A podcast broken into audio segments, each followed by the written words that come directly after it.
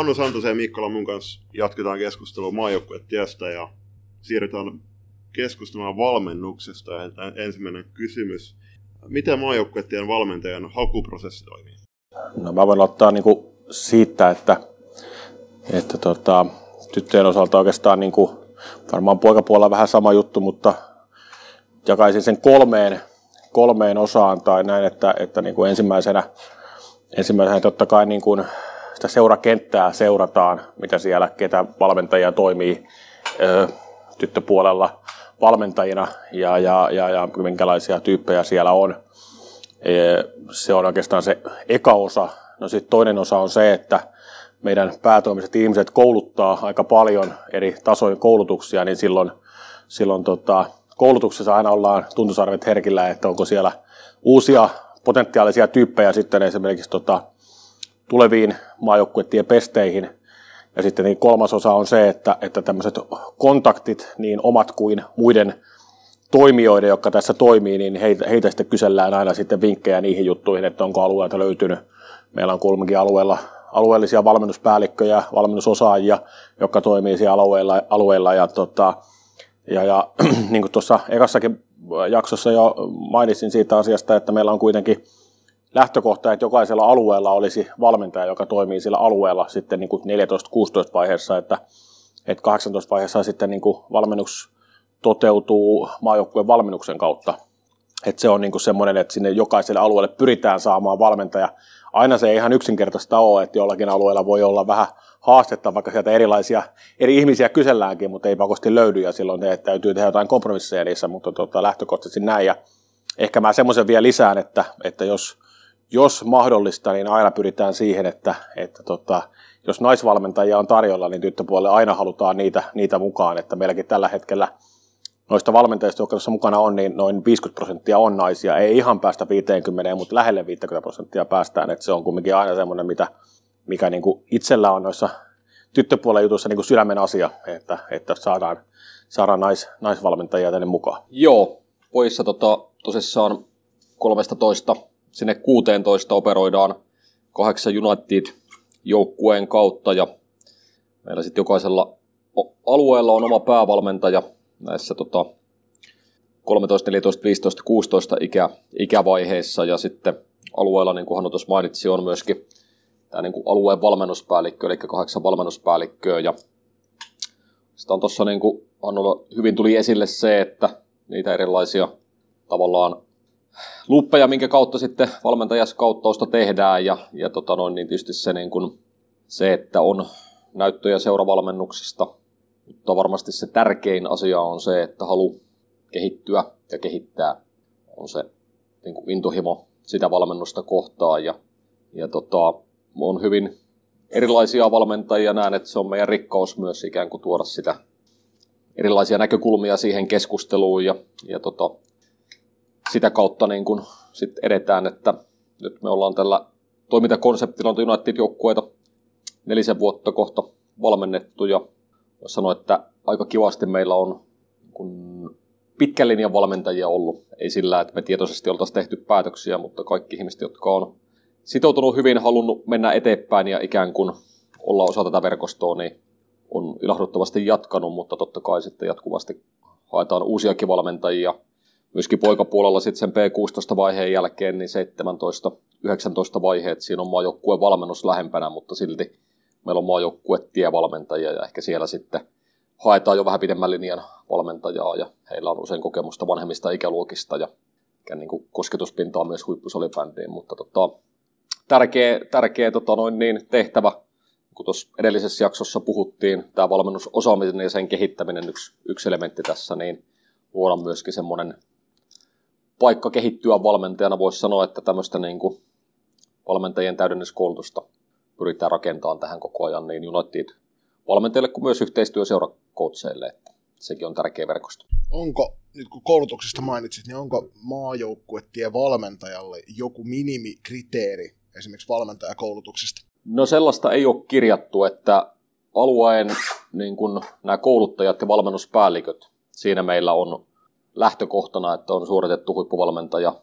koulutus tai sitten muu liikuntapuolen koulutus pääsääntöisesti korkea-asteen koulutus sit siinä kohtaa, mutta et, tota, tietysti osaaminen ratkaisee sen, että, että tota noin, niin, jos sopiva ja osaava ihminen löytyy eikä ole koulutusta, niin ei se niin kuin, ei ole esteenä, mutta jostakin syystä tällä hetkellä meillä on aika koulutettua väkeä tässä verkostossa mukana. Ehkä semmoisen mä haluaisin vielä lisätä siihen, mistä te tulee, niin myöskin osa valmentajista ihan itse niin kun kertoo oman halukkuutensa, että saattaa olla, että tulee nyki hihasta, että hei mä haluaisin olla mukana tai soittaa tai muuta. Ja sitä kautta aina sitten totta kai niitä, nehän on paras vaihtoehto siihen, että jos vaan on sopiva henkilö, niin harkitaan niitä tietenkin mukaan. Et se on sitten yksi juttu siinä, mitä, mitä myöskin, että totta kai jos on halukkuutta ja kiinnostusta ja motivaatiota, niin eihän missään nimessä niin kuin hanttiin pistetä, jos ilmoituksia tulee. Totta kai nyt on ensimmäinen toimintakausi vasta käynnissä, että sitten näillä nykyisillä valmentajilla se kaksi vuotta on se toimintakausi, jolloin seuraavat isommin, isommin rekryt joudutaan tekemään tai päästään tekemään sitä 25 keväällä. Mutta nytkin tiedetään, että joku, joku tai joitain ehkä jää pois ja sitä kautta uusia valmentajia tarvitaan. Mitä mä, siis nämä leiritapahtumat on tehty asia erikseen, mutta mitä maajoukkueiden valmentajien tehtäviin kuuluu leiritysten ulkopuolella? No varmaan se iso juttu, mikä heille kuuluu niiden ulkopuolella on sitten näiden alueleirien niin kuin organisointi, siis siinä mielessä organisointi, että siellä on toki alueella nämä valmennuspäälliköt ja tämmöiset henkilöt, jotka auttaa sitten niin kuin varausta ja muiden tekemisessä, mutta se niin kuin pelaajaehdotukset, valinnat, tapahtumaan, apuvalmentajien pyytämiset, semmoiset jutut, niin se on varmasti se isoin juttu, mikä siellä on. Totta kai sitten sinne seurakenttään yhteistyö ja omien resurssien mukaisesti, niin sitten varmasti tämmöiset tarkkailut niin kuin peleissä, onko se sitten läsnä streamin kautta muuta, niin ne on varmasti niitä isompia, mutta ehkä nämä alueleirien niin kuin kokonaisuuden pyörittäminen alueella on se isoin asia, mikä tässä kohtaa, että sitten ne, kun korvaus ei ole kumminkaan mikään kauhean suuri, niin sitten me ei voida ihan hirveästi heiltä sen lisäksi niin kuin vaatia, että se on vähän oman niin kuin aikataulun ja motivaation ja tämmöisen kautta sitten se homma menee muuten, mutta alueleirit isoimmat ja sitten se alueella, sen alueellisen osaamisen niin kuin tuominen sieltä tai alueellisen ymmärryksen tuominen sieltä sitten meille. Ja sitten meillä on niin kuin 14-16 vaiheessa, niin meillä on X määrä verkkopalavereita valmentajien kanssa paljon liittyen niihin ennen ja jälkeen tapahtumia juttuja ja, ja käydään yhteisiä asioita läpi ja valintoja ja tavoitteita ja kaikkea muita yhdessä heidän kanssaan. Joo, kyllä se varmasti se tärkein nimenomaan on siinä alkuvaiheessa erityisesti se kontaktiluonti sinne seuravalmennukseen ja taas sitten kuitenkin, jos mitä ne alueleirit on yksi semmoinen katsastuspaikka sitten näihin Erikkilän tapahtumiin, mutta kyllä varmasti tärkeimpänä on se seuravalmentajien myöskin niin kuin äänen ja näkemysten kuuleminen ja sen luottamuksen rakentaminen ja yhteisen ymmärryksen rakentaminen sinne. Että tota, siellä seurassa pelaajat on 360 päivää täällä muutamia päiviä niin, niin tota, alkuvaiheessa ja sitten kun aletaan olla siellä 16-17 vaiheessa, niin sitten meidänkin,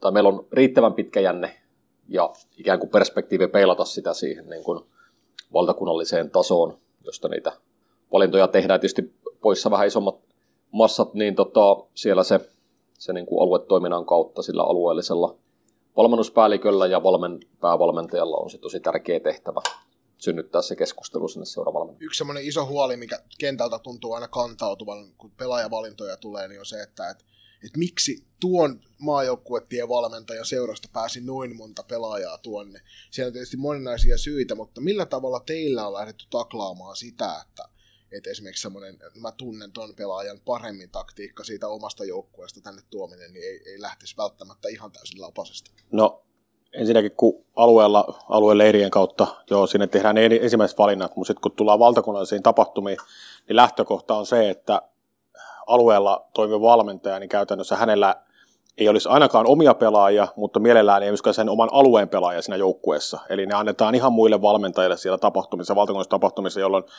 jolloin hän ei niin kuin käytännössä kauheasti edes näe niitä pelaajia, ehkä vastustajana, mutta, mutta toimii ihan, ihan muun alueen pelaajien kanssa lähtökohtaisesti tapahtumassa. Että totta kai siellä alueella ja tulee ehdotuksia, mutta sitten taas sehän on esimerkiksi alueen leirien näkökulmasta, niin se on yhden päivän tapahtuma, jolloin pelaaja tulee sinne lähtee kotio.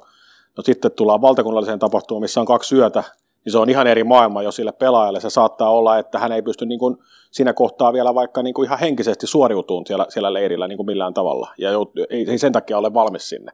Joo, vaikka, vaikka pelillisesti olisikin ok.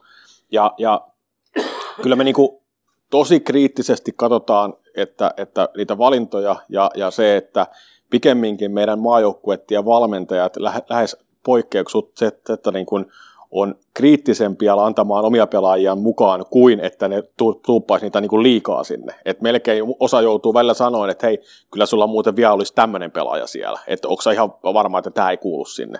Et aika monet käy niin paljon, että en mä, en mä, en mä tästä omasta joukkueesta enää halua, että, et, niin kuin, että mulla olisi ehkä täällä, mutta ei, ei, ei enempää tyyppisesti. Et ne on tosi kriittisiä suurimmaksi osaksi. Jos sitä ilmenee tai jotain muuta tämmöistä ilmenee, että omia suositaan, niin kyllä me sitten ruvetaan, niin kuin, siellä on seitsemän muuta valmentajaa plus vielä jokut muutkin silmät, niin kyllä siinä kohtaa sitten varmasti se viesti tulee aika nopeasti vaikka meikäläisellekin. Joo, ja silleen voisin vielä täydentää, että meille asti tota palautetta on kovin vähän tullut. Ja haluaisin uskoa, että jos niin kuin räikeästi tämmöistä olisi tapahtunut, niin, tai en usko vaan tiedä, että se aika nopeasti tulisi myöskin sitten allekirjoittaneille ja ehkä jopa, jopa niin kuin suoraan toiminnanjohtajan sähköpostiin. Tämä on silleen, niin kuin tuossa puhuttiin aikaisemminkin, niin silleen tunnetta pelissä niin pitää ollakin. Ja, ja, ja tota, sitten tietysti niin, kuin, niin meidän tehtävä kuin noiden alueellisten valmennuspäälliköiden on käydä sitä keskustelua ja sparrausta ja valmennuspäälliköt on noissa tota, alueen leireillä mukana, että he tuntee sen niin kuin alueen pelaajien tason aika hyvinkin, mitä pitemmälle se polku etenee. Että tota, niin kuin siinä mielessä se ei ole pelkästään se yksittäisen valmentaja. Ja sitten siellä on tietysti, me kannustaan siihen, että sit kun niitä alue, alueella toimitaan ja niitä alueellisia tiimejä muodostetaan, niin, niin tota, myöskin sitä, että siellä ei olisi yhden seuran edustusta, vaan siellä olisi sit muista seuroista se valmennustiimikoostus tai apuvalmentajat vaikka alueleirillä, niin aika usein ne maajoukkueet ja valmentajat käy niiden apuvalmentajien kanssa keskustelua, että mitä te olette mieltä näistä pelaajista, kenekkä teidän, teidän mielestä pitäisi ottaa mukaan. Et, et mä voin heittää tämmöisen, joka nyt ei osu ihan tähän päivään, että et ei tule niin nostettua mitään esille, mutta esimerkiksi joku loisto 0102 joukkue, niin kummallisesti sitä oli aika monta pelaajaa aika usein maajoukkue tiellä niin kuin paikalla tai silloisella FPAlla. Ja ihan niin kuin kohtuullisia pelaajia tuli myöskin sieltä. Et, et, et mä luulen, että kukaan ei kauheasti kritisoinut, jos sieltä oli seitsemän tai kymmenen pelaajaa mukana täällä, koska ne oli aika hyviä pelaajia. Ja, ja se, että, että, niin kuin, että se, se pelaajamäärä on todennäköisesti isompi niillä, niillä jotka on niin kärkiseuroja, niin mitkä menestyy, niin todennäköisesti ne yksilökin on siellä aika hyviä.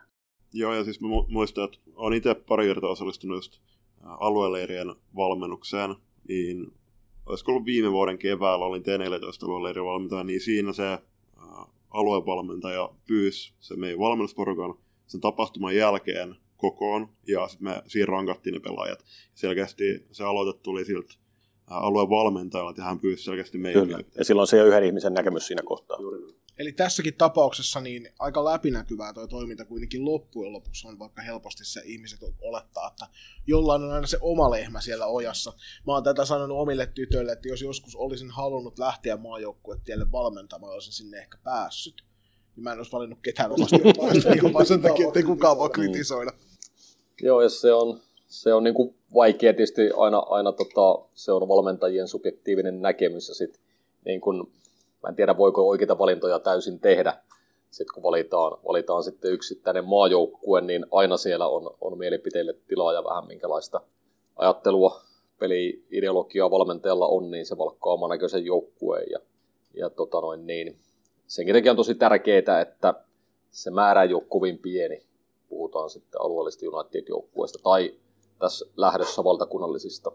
Ja esimerkiksi niin kuin poikien puolella tämä 17 maajoukkuemme nyt kun kiitos liiton hallituksen ja, ja tota resurssien, niin on mahdollistettu nämä kotimaan tapahtumat, että on pystytty se kaksi joukkuetta sinne tuomaan ja nähdään, että se niin kuin tässä vaiheessa on älyttömän tärkeä asia ja varmasti tulevaisuudessa, jos tyttöjä on, on niin kuin, määrät kasvaa, niin, niin, niin tota, sama ajatus siinä, että, että se on kuitenkin, puhutaan sitten sitä niin kuin tavoitteellista huippuselibändiä, niin kestää niitä, kun lähdetään tavoilleen sitä huippurheilija-arkea siinä toisella asteella. Että tota, kovin aikainen vaihe vielä vetää niin kuin liian suuria johtopäätöksiä ja lukittuja ryhmiä. Seuraavaan siirrytään osioon, joka on kerännyt selkeästi eniten kuulijoita myöskin kysymyksiä. Ja nämä pelaajavalinnat aina herättää, herättää ajatuksia niin maajoukkuetiellä kuin, kuin vaikka kun mennään ihan maajoukkueen, maajoukkueen valintoihin asti. Ensimmäisen kysymyksen olisi kriteerit, eli mikä on tärkein kriteeri pelaajavalinnoissa, jota painotetaan?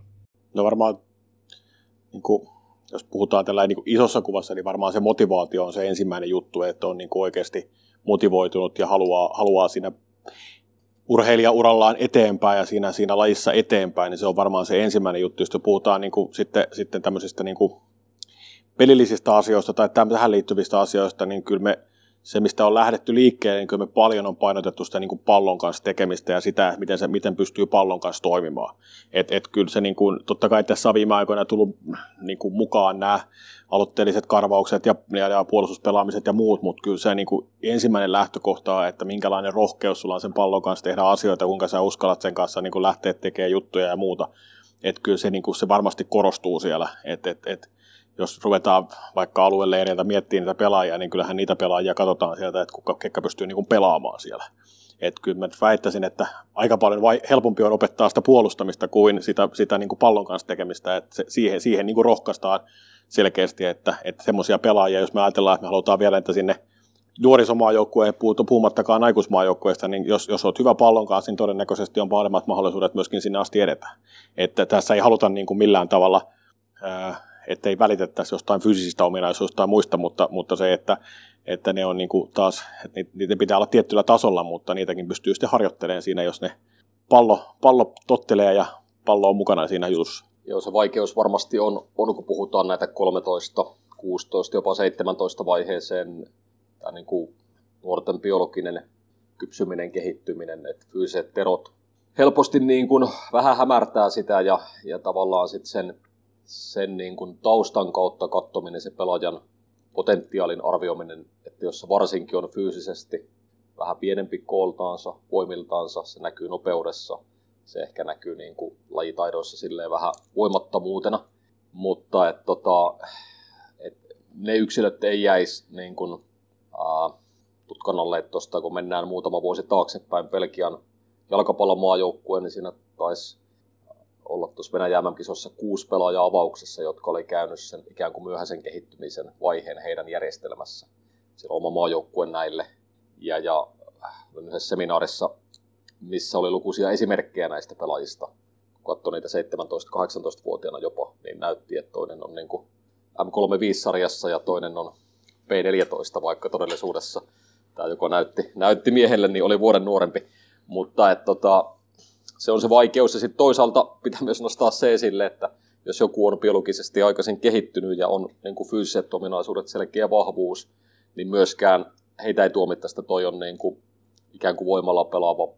Heille ehkä ne ärsykkeet pitää olla erilaisia ja, ja tota, toi on varmasti niin kuin isossa kuvassa se, jos karikoidaan joku ihan noin pieniä taitavia, joku isoja tehokkaita ja, ja tota noin, niin, niin kuin sanottu, niin tuostakin näkökulmasta, niin mikä on oikea valinta, mikä on väärä valinta, mutta varmasti semmoista niin kuin toi motivaatiotekijät on tärkeä asia. Varmaan semmoinen niin kuin yleinen, yleinen niin kuin, äh, kun puhuu jopa käyttäytymisestä, ryhmässä toimimisesta, on tosi tärkeä arvo meille. Liittyy varmasti tähän niin kuin urheiksi kasvuun ja kypsymiseen kokonaisvaltaisesti ja sitten se kokonaisvaltaisuus siinä, mutta tota, sit miten niitä asioita, sitä kokonaisuutta katsotaan, niin tota, se on ikään kuin, se ei ole ihan helppoa työtä, mutta tota, ja sen takia on tärkeää, että sitä vaihtuvuutta myös löytyy siinä. Mutta sitten varmasti on myös meidän ja valmentajien osaamista se, että kun kutsua ei tuu tai jatkopaikka ei tuu, niin sitten ne perusteet löytyy siihen, että mikä näin on. Että näin meillä, meidän toimintaperiaatteessa on, että aina pitäisi sitten pystyä niin kuin käymään se asia läpi nyt täytyy sanoa, että huomaa, että on ammattimies kyseessä taas kerran. Tämä on meidän vakiofraasi silloin, kun vieras itse siirtää aiheen seuraavaan kysymykseen. Eli seuraava kysymys käsittelee just nimenomaan sitä, että nämä pelaajat, jotka putoaa maajoukkuetieltä, niin mi- millä tavalla heidän suuntaansa hoidetaan. Että jos he esimerkiksi kirjaimellisesti haluavat tavoitella sitä yhä edelleen, mutta eivät ole seuraavassa leirityksessä mukana, niin käydäänkö heidän kanssaan jonkinnäköistä keskustelua vai meneekö se esimerkiksi seurajoukkueen valmentajan kautta se palaute sinne, että mitä, mitä esimerkiksi tämän pel- kyseisen pelaajan kohdalla pitäisi tehdä toisin. Tässä kannattaa varmaan tulla taas siihen, kun puhuttiin niistä maajoukkuetievalmentajan resursseista, niin kun meillä ei ole heille niin kuin palkkiota korvata kaikesta, mitä he tekevät, että hän tekee hyvin paljon niin kuin rakkaudesta lajiin, niin ehkä semmoinen, että jos, jos näin käy, niin öö, olisin niin kuin, antaisin sinne, sinne tota seuravalmentajalle ehkä ensimmäisenä niin semmoisen niin kuin vinkin, että kannattaa olla yhteydessä sitten niin kuin val, me, meihin päin, että onko se suoraan siihen valmentajaan, jos on yhteystiedot tai mun kautta sinne tai jotain, että sitä kautta kyllä siihen vastaukset saatte. Tuossa justiinsa yksi, yhdestä kysyttiin yhdestä pelaajasta niin liittyen tammikuuhun ja tuli, tuli kyllä kattavat vastaukset siellä sitten meidän, meidän valmentajilta, kun vaan kysyttiin sitä asiaa. Mm.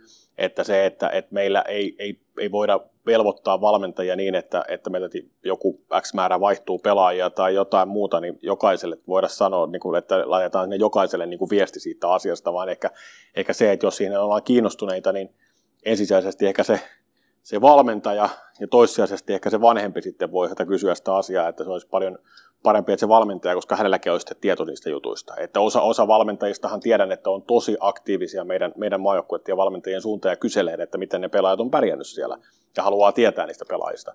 Ja osa ei sitten taas niin oikeastaan ollenkaan. Muun muassa eilen, eilen illalla sain tiedon siitä, että miten mun T16-pelurit oli yhdessä joukkueessa pärjännyt, kun siellä on yhden valmentajan kanssa vain paljon aikaisemminkin näistä asioista niin ajatuksia. Että, että tämä on ehkä semmoinen, mitä, mitä niin kuin sinne, sinne tota, seuravalmentajalle niin kuin antaisi vinkiksi, että kun jos on kiinnostunut, niin varmasti saa vastauksen, mutta ei voi luvata sitä heti, että sitten se, että mä ei voi velvoittaa, että meidän valmentajat päivystää puhelimen ääressä ja vastaa heti tai sähköpostin välityksellä, se voi, voi saada niin kuin myöskin niin kuin ihan hyvin, että, että tota, se on sitten taas vähän niin kuin, minkälainen kontakti on vaikka kyseiseen valmentajaan tai muuta tai miten, koska ei, ei me voida heitä, heitä velvoittaa niin kuin tämmöisiä niin kuin tekemään, niin kuin, mutta varmasti saa siihen kyllä vastauksen, että kun, jos sitä vaan haluaa. Et ehkä mä ihan pikkusen peruutan vielä ja haluan vielä sanoa siitä, että tästä käyttäytymisestä ja semmoista liittyen tänne, niin mutta me ei haluta myöskään, vaikka me niitä opetetaan täällä, niin me ei haluta myöskään persoonia täältä niin kuin, niin kuin ottaa pois. Et se on toinen puoli, että saa olla persoona ja pitää olla persoona, koska yleensä ne, jotka on vähän persoonia, niin ne on myöskin aika hyviä siellä kentällä sitten. Et siinä on myöskin se toinen puoli, että se on semmoista pientä taiteilua sitten niiden asioiden kanssa niin varmasti siinä toiminnassa on tietyt raamit, mitkä, arvot, mitkä ei ole kaupan, mutta mm. sitten varsinkin siellä pelikentällä saa näyttää omat, oman osaamisen ja omat kyvyt ja tuoda sen ikään kuin persoonallisuuden siihen totta kai niin kuin ryhmässäkin, mutta sellaiset tiedetään niin kuin perus lainalaisuudet, miten ryhmässä toimitaan ja käyttäydytään fiksusti. Että tota. Kyllä se vaikuttaa esimerkiksi maajoukkueessa, nyt sanotaan, että naisten maajoukkue oli Singaporessa, sä oot pitkän rupeamaan se saman jengin kanssa siellä, niin kyllä sun täytyy pystyä sitoutumaan mm. yhteisiin raameihin. Että sä pystyt edes olemaan osa Ja luottaa siihen, että kaikki pystyy. Niin, nimenomaan. Kyllä. Täytyy toivoa, että jokaisella maajoukkueella olisi yhtä huonot säkeä kuin meillä, kun tuli tuhkapilvi joskus tuossa 2010 jälkeen ja äh, lento Prahaan vaihtui bussimatkaksi ja Baltikan kautta ja kuskit sähläs Tallinnassa on sen verran, että me ei edes Puolassa keretty junaa, että mentiin koko matka bussilla ja tota, voi sanoa, että siinä kahden vuorokauden aikana kyllä niin kuin, siinä pääsi poikien silmaailmaankin, että kellä on resilienssiä ja kellä se loppui jo Tallinnaan satamaan. Että, tota noin, niin se on väistämättä, eihän toikaan ei ole niin kuin pysyvä ominaisuus, siinä voi kasvaa, mutta tota, kyllä se tietysti siinä kohtaa, kun MM-kisajoukkuetta valitaan, jokainen valmentaja haluaa semmoisen ryhmän, mikä tuo enemmän energiaa, kun syö sitä. Ja kyllä se ainakin omien kokemusten mukaan on se seurajoukkue tai varsinkin maajoukkue, niin kyllä se korreloi sit paljon siihen, että miten yhdessä kestetään, kestetään ja varsinkin siinä painetilassa se on jopa ehkä vähän kohtuuton nuorilla. Se on kerron elämässä, kerron elämässä yksi tai kaksi päivää, missä se tulos pitää tehdä ja sitä, että pääse harjoittelemaan koskaan. Aikuisilla on kuitenkin ehkä jotkut kisat siinä aikaa harjoitella sitä ja kerrankin epäonnistua, mutta nuorten kisat on siinä mielessä kohtuuton paikka. Tietysti se finaalipaikka on se minimi, mihin meidän pitää päästä, ja jos ei tule mestaruutta, niin sekin on jonkinlainen pettymys siinä mielessä. Että, tota. Mutta joo, toi mitä Hannu toi hyvin tuossa esille, että niin kuin, kannattaa myöskin niin kuin, olla aloitteellisia. Sen haluan tuoda vielä ehkä esille tässä isossa kuvassa, että me ollaan pyritty, ollaan menneisyydessä saatu siitä kritiikkiäkin joskus silloin alkuaikoina, kun itse tähän organisaatioon tuli, että mikä kompetenssi on antaa syvällistä palautetta – näistä leireistä. Sehän on totta, että se on tästä tapahtumasta se tavoite. Ja sitten kun me ollaan muutama vuosi eletty, niin me pystytään katsoa, että mitä on se seura joukkuessa pelaaminen ja miten se pelaaja performoi täällä vähän erilaisessa ympäristössä. Ja sitten kuitenkin molemmilla on puolensa. Ja, ja tota, ei kaikki huippuliikapelaajat ole kuitenkaan niin kuin maajoukkuessakaan sit pärjännyt, että sekin on vaan fakta mm. aika monessa lajissa. Niin, ja se on ihan inhimillistä. Otetaan kiinni myöhemmin tässä haastattelussa vielä, vielä että minkälaista psyykkistä valmennusta maajoukkueet tarjoaa, koska niin kuin ollaan, vaikka huomattiin Singaporen M-finaalissa, että maajoukkue oli 6-0 tappiolla yhtäkkiä, niin puhuttiin paljon myöskin esimerkiksi sosiaalisessa mediassa siitä joukkueen henkisestä valmistautumisesta ja kyvystä sopeutua tuommoisiin tilanteisiin, ja otetaan niihinkin myöhemmin. Joo, tuossa on seuraavana kysymyksenä asia, mitä me ollaan sivuttu tässä jo hieman, mutta se on nimenomaan tuosta yhteistyötä sen kentän kanssa. Ja minkälaista se on, ollaan puhuttu siitä, että se on, se, se on nimenomaan se maajoukkueen valmentaja sillä alueella, joka hoitaa sen yhteistyön sen alueen seurojen kanssa. Mutta ennen kaikkea minua kiinnostaisi tietää se, että toivoisitteko te vielä lisää yhteistyötä eri seurojen kanssa ympäri Suomen Ei sitä varmaan ainakaan haittaa ole. Että tota, et, et, niinku, et, et me, meidän, siis mitä enemmän sitä, koska se työ tehdään seuroissa, ja, ja meidän, meidän tavoite on vain ja ainoastaan niin kuin auttaa seuroja. Että me, me tiedostetaan hyvin, että ei täällä tehdä pelaajia, jos ne tulee muutamaksi päiväksi tänne. Että se on ihan niin kuin yksi pieni osa sitä kokonaisuutta, missä pystytään ehkä jotain heille antamaan, motivaatiota, harjoittelua, arkea ja muuta. Että eihän missään nimessä että niin kuin sitä on, mielellään sitä käy. Ja, ja sehän vaatii suhteita, se vaatii aikaa, se vaatii kohtaamisia, se vaatii kaikkea sitä, että pikkuhiljaa se tulee. Et mä oon nyt itse ollut reipas 20 vuotta salibändimaailmassa enkä, ja vielä, vieläkin niin kuin valmentajamaailmassa ja siinä, ja eihän se vieläkään ole niin kuin hyvin paljon, joka vuosi tulee uusia ihmisiä, joita, jotka tutustuu niin kuin tässä, tässä kentässä, ja osa jää pois, ja näin, että niin kuin, et, et, kontakteja on paljon meillä, mutta, mutta se, että ei missään nimessä ole liikaa, ja, ja ei niitä puheluita liian paljon tule, että jos, jos me pystytään auttaa jollain tavalla, niin ainahan sitä halutaan tehdä. Että onko meillä aina, aina niin kuin oikeita vastauksia, niin se on varmaan toinen kysymys, mutta, mutta voidaan jotain, jotain sparria antaa niihin asioihin. Joo, tietysti iso määrä seuroja on edustettu näiden lähes sadan ihmisen joukossa. Et siinä mielessä niin kuin, sille voi olla semi-tyytyväinen, mihin on päästy tässä viimeisen ää, kahden, kolmen vuoden aikana. Et kuitenkin se ikään kuin vaikuttavuus tulee sen verkoston kautta. Et varmaan asia kuin asia kehittäminen menestyminen ja innovaatiot tapahtuu ekosysteemeissä. Ja kyllä tässä varmaan niin kuin samanlainen ajatus on pohjalla, että se lisäarvo tulee sen verkoston sisällä, kun sitä tietoa jaetaan. Että tota, niin kuin siinä mielessä, että jos ajatellaan, että teki edellisessä jaksossa vähän toitte siitä avoimuudesta, niin kun tämä alkuun oli, lähti siitä Floorball Akademista, FPAsta, vahvasti yhteistyö seurasti United-toiminta oli varsinkin poikapuolella hyvin ohkasta ja pientä, mutta nyt kun meillä on kahdeksan aluetta, kahdeksan valmennuspäällikköä, 32 päävalmentajaa siihen tiimit mukaan, niin se on jo 100 valmentajaa. Niin sitä kautta. Mutta tota, et meidän puolesta niin kun kaikki on tervetulleita.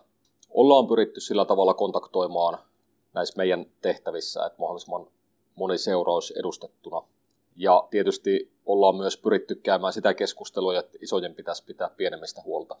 Eli tavallaan sitten kun siellä on, on seuroja, joilla on enemmän resursseja, enemmän tekijöitä, kokemusta, osaamista karttunut, niin he ottaisivat niitä ikään kuin satelliittiseuroja sieltä omalta alueelta mukaan ja esimerkiksi koulutuksen kautta jonkinlaisten yhteistyön kautta sitten rakentaa sitä mahdollisesti pelaajapolkua sitten sinne niin kuin vanhempiin ikäluokkiin. Ja jotenkin haluaisin uskoa, että yhteistyö seuraajien kanssa tämä missio, visioprosessi, mitä lähdettiin, sinne syntyi ydinprosesseja, ja niiden kautta konkreettisia toimenpiteitä pitäisi syntyä, niin toivottavasti sitä keskustelua sitten niitä, sitä on kuitenkin ollut iso joukko ihmisiä työstämässä, niin päästä sitä viemään tuonne alueelle ja käymään sitä keskustelua kaikkien niiden ihmisten kanssa, ketkä haluaa siinä olla. Ja Salipäden liiton niin organisaation päivitystyön kautta tässä on ollut isoja, isoja tota, murheita myöskin meidän organisaatiossa, mutta ehkä se vahvuus on ollut se, että myöskin mun mielestä strategia ja nämä organisaatiomuutokset on enemmän tuonut sitä myöskin liiton porukkaa sillä tavalla lähemmäs alueita.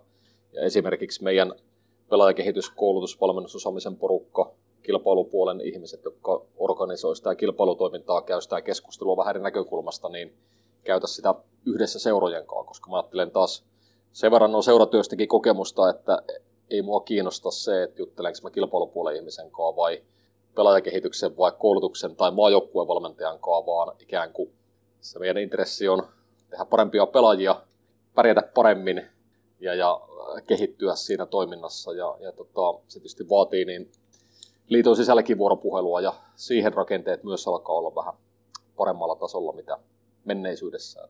Sellainen rehellinen tilanneanalyysi siitä oma organisaation näkökulmasta ja palaute myös sit sinne johdolle, että eteenpäin on menty.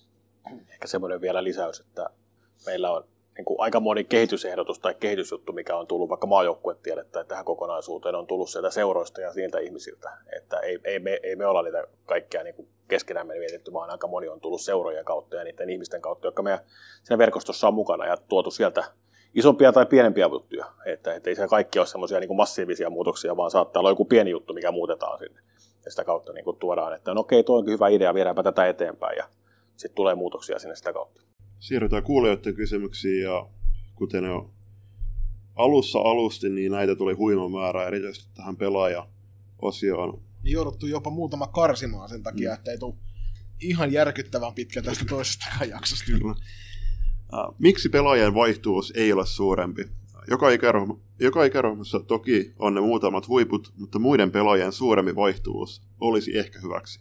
Niin, tämä on aina mielenkiintoinen kysymys, että jos me ajatellaan sitä prosessia, mitä me kuvattiin, miten ne pelaajat tänne valtakunnalliseen tapahtumaan valitaan, niin meillä on kumminkin tarkoitus valita niin kuin alue, alueelta niin kuin parhaat pelaajat tai ne sen hetkiset parhaat pelaajat, jotka, jotka niin kuin ansaitsee paikkaansa. Sitten jos ajatellaan niin päin, että, että vaihtuvuus pitäisi olla suurempaa, niin sitten tulee kysymykseen, että onko se joku toinen pelaaja niin kuin tehnyt jotain, että ei se ansaitse uudestaan niin kuin mahdollista tulla paikalle. Että, että tota, totta kai sitä vaihtuvuutta on siinä ja, ja, ja, se on aina kysymys, että kuinka paljon sitä pitää olla. Että, että nytkin meillä on kuitenkin T14 ja 16 vaiheessa niin 120-150 pelaajaa paikalla, niin kyllä mä nyt väittäisin, että siinä aika hyvällä haarukalla on niitä pelaajia, että onko se seuraava niin kuin seuraavat pelaajat siellä, niin onko niistä oikeasti sitten, niin kuin, onko heillä niin kuin edellytyksiä olla, koska sitten taas aika harva pelaaja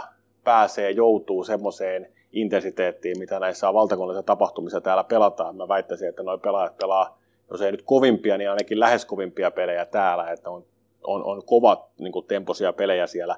Ja sitten se seuraava pykälä, niin se he pääsevät niihin alueleireihin sitten kumminkin mukaan. Niin ja tähän, tähän, että pitäisikö vaihtuvuus olla suurempaa, niin se on myöskin osittain nähdäkseni resurssikysymys. Ja liitettynä siihen vuosikelloon, että niitä tapahtumia on se tietty määrä, että jos me halutaan sitä vaihtuvuutta suuremmaksi siten, että se hyödyttää, niin se vaadittaisi lisää myöskin resursseja. Niin, ja enemmän pela- joukkueita tai jotain muuta vastaavaa, että se, että, että, että niin kuin, se on aina kysymys, että mikä se niin kuin riittää. Että nytkin me esimerkiksi mietitään sitä, että, että niin kuin vaikka se yksi esimerkki, että kyllä me yritetään laajentaa yhtä tapahtumaa isommaksi, jotta saadaan se vaihtuvuus isommaksi tai pelaajia enemmän paikalle. Että kyllähän me niin kuin, ei me olla lukittu niitä mihinkään, mutta siinä on tietyt niin kuin raamit, mikä, minkä mukaan toimitaan.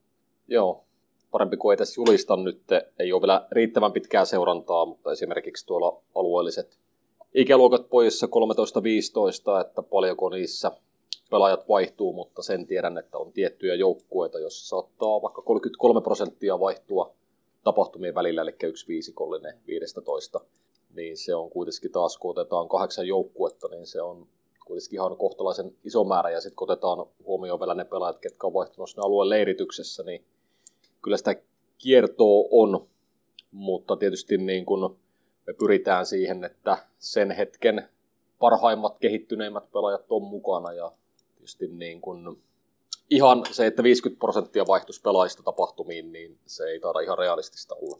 Et niin paljon kuitenkin sitä pelaajia on mukana, että sitten jos meillä olisi 20 pelaajaa täällä per ikäluokka, niin se vaihtuvuus saattaisi olla paljon suurempi, kun katsotaan kolmen vuoden aikajännettä. Niin. Onko 10-20 prosenttia, onko se paljon vai vähän vaihtuvuutta, niin se on aina vähän suhteellinen käsite, mm. että kumminkin semmoisen mäkin sanoisin, että tyttöpuolellakin varmaan joka tapahtumaan niin 14-16 vaiheessa niin tulee vaihtuvuutta. Niin, onko vaihtuvuus vaihtuvuutta? Niin, niin taas, kyllä. Niin kyllä. Et, se aina, että jos me otetaan joku toinen pelaaja sisälle, niin joku toinen pelaaja todennäköisesti jää ulos. Ja onko sillä sitten perusteet siihen jättää ne ulos, niin se on se toinen kysymys aina. Että ehkä, ehkä niin kuin tässä vasta, vasta tota heittona ajattelen sellaista, mitä ollaan tässä paljon pohdittu, että meillä on paljon, poikapuolella ajatellaan, että jos meillä on P12 tai P13 harjoitusryhmä, missä on 26 pelaajaa, niin kuinka moni niistä 26 pelaajasta pelaa esimerkiksi kilpasarjaa tai elittisarjaa ja siitä pykälää olempaa. Et mä näen niin kuin tässä myös tietynlaisen kehittymispaikan, että onko ne kuinka lukittuja ne se niin kuin seuran sisällä joukkueiden välillä ne paikat, puhutaan reilusti alle 15-vuotiaista. Puhutaan ehkä 10, 11, 12-vuotiaista.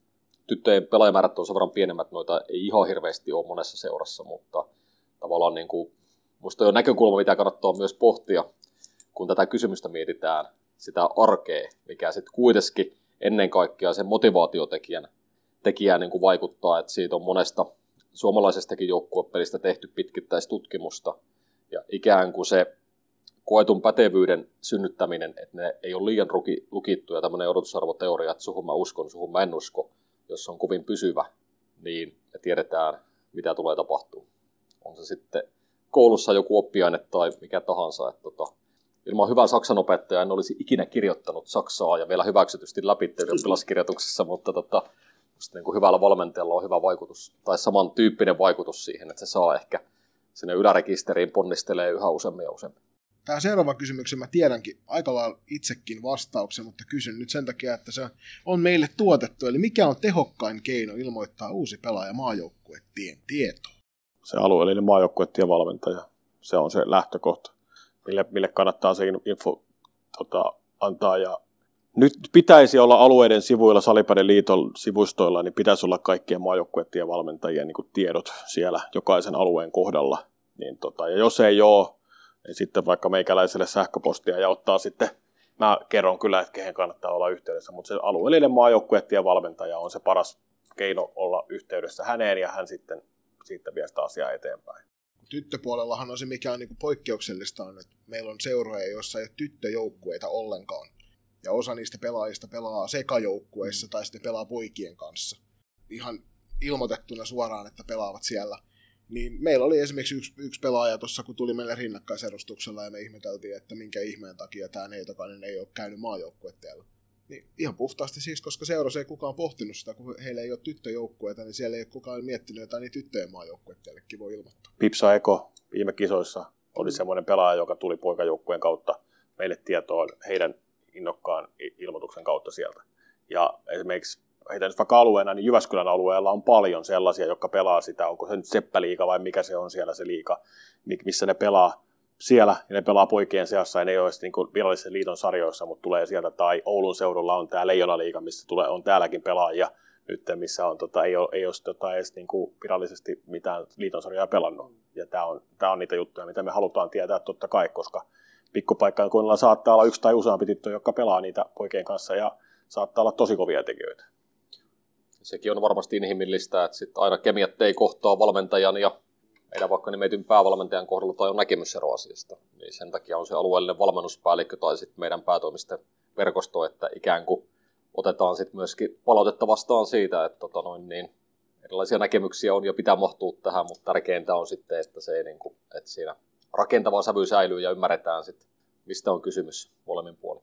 Seuraavana halutaan kyseenalaistaa, että halutaanko sinne monesta joukkueesta pelaajia vai vain parhaat? No, molempia. että me, meillä ei ole niin kuin, ei me ajatella sitä, että otetaan tuosta jo seurasta noin monta tai tuosta seurasta noin monta, vaan kyllähän me, me, me yritetään katsoa niitä pelaajia niin, että me ei katsota niin seura, seuraa ollenkaan, vaan että mitä ne pelaajat on, koska eihän se ole kenenkään äh, syy, että on jossain seurassa tai, tai etu, että on toisessa seurassa, vaan että, että, että eihän se, niin kuin, se on pelaaja, pelaaja meille, että eihän, eihän tänne ole kukaan edusta täällä omaa seurajoukkuettaan periaatteessa, vaan edustaa sitä itseään siellä. Ja, ja se, että onko sä sitten Turusta tai Tampereelta tai Oulusta tai Joensuusta, niin meille on ihan sama, että ei sillä ole mitään merkitystä. Jos osaat pelata ja homma rokkaa, niin se on hyvä juttu. Että, että totta kai osasta seurasta tulee enemmän pelaajia, koska siellä on toiminta hyvää ja, ja joukkue on hyvä ja muuta. että tässä on nyt esimerkkejä vaikka Loisto tai Classic tässä tai, tai Vaasan Ipakos yhteisjoukkue tai Ankat jossain kohtaa tai muuta, niin kyllähän niistä tulee paljon pelaajia. Ja, ja se on nyt vaan ihan kylmä tosiasia, että niitä tulee sieltä. Ja, mutta niin kuin sanottua, niin sillä seuralla ei ole merkitystä meille, vaan sillä pelaajalla. Miten hän esiintyy meille. Mennään seuraavaan kohtaan. Eli pitäisikö Majutieltä tai leiriltä jatkoon valittavien pelaajien valinta olla enemmän läpinäkyvää. Taas haetaan sitä läpinäkyvää ajatusta. Mun mielestä herrat on tässä avannut tätä kriteeristöä sille, että miten sinne jatketaan eteenpäin. Niin mitä mieltä olette? Pitäisikö siitä vielä enemmän olla jollain tavalla läpinäkyvä sitä valintaprosessista? Niin se on tietysti se, että miten, kun ei ole vaikka kolme tai viittä kriteeriä selkeästi, että nämä on ne, millä on varmasti jatkossa, millä ei. Että tota noin, niin, koen, että se läpinäkyvyys on sitä, että meidän pitää käydä se keskustelu tarpeen mukaan. Ja, ja tietysti sen verran ei olla paljon puhuttu siitä, että miten me toimitaan pelaajien kanssa tapahtumissa. Niin ää, kirjallista palautetta me niin kuin, ei juurikaan anneta.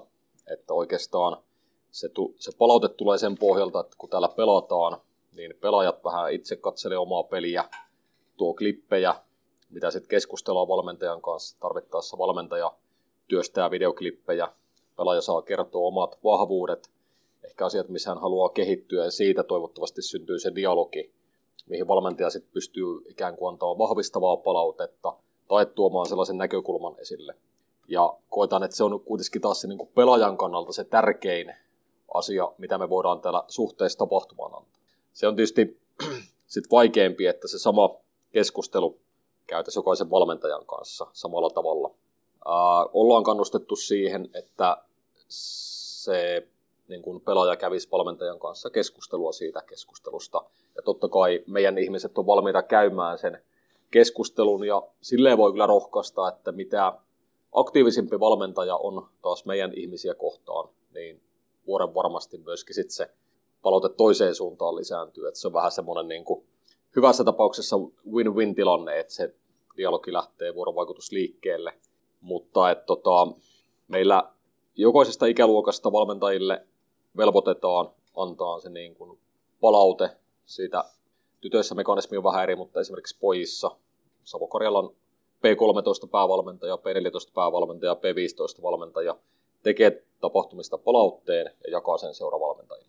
Ja tota, sen kautta tietysti pitäisi niitä kriteereitä tulla esille, että miten pelaajia valitaan, ja sitten se antaa sen pohjan sille henkilökohtaisemmalle palautteelle, tuleeko valituksi tai ei.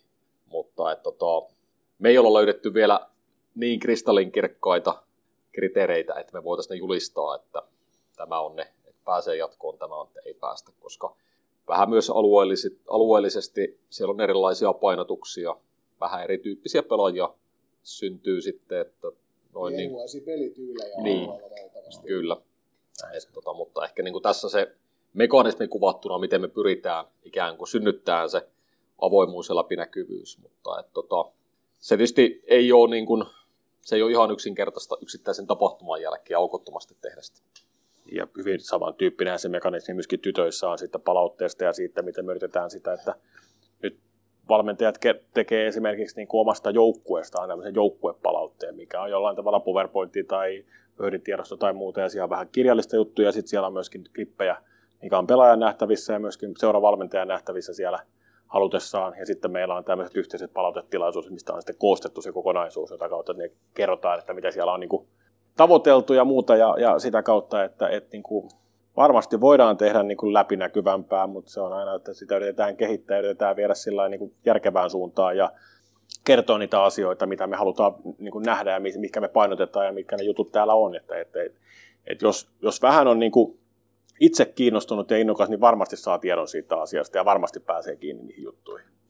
Sitten kysellään, että miksi valinnoista ei ilmoita niille, jotka eivät tule valituiksi. valituiksi. Nyt tieto tulee pelikaverin kautta ja ehkä näkisi, että tässä on kyse sitten enemmänkin, että jos, jos ei valita alueen leiriltä. Niin, tai, siis mä itse koen tässä sillä tavalla, että jos sä oot ollut vaikka elokuun leiriltä, mm. leirillä ja nyt et ole, niin onko tämä sitten enemmän sen aluevalmentajan ja sen seuravalmentajan keskustelun alla? Niin, no nyt, nyt se mekanismi menee, menee niin, että, että äh, kun valinnat on tehty, niin äh, valinnoista ennen kuin ne menee pelaajalle, niin siitä, siitä kerrotaan seuravalmentajalle. Eli seuravalmentaja saa tiedon joukkueestaan valitusta, valituista pelaajista. Ja yleensä se menee myöskin, jos siellä on seuran valmennuksesta vastaava valmennuspäällikkö tai junioripäällikkö, niin myös hänelle se tieto siitä asiasta. Ja, ja sitten se, että pitäisikö ilmoittaa myöskin niille pelaajille, joita ei ole valittu. No varmaan pitäisi jollain tavalla, mutta me ollaan koettu, että se menee sen seuravalmentajan kautta tietoon, että okei, nämä on valittu, ja hän pystyy sitten taas informoimaan niitä seurassa sisällä, niin kuin siellä olevia pelaajia, että ketkä nyt ei tällä kertaa tullut valituksi.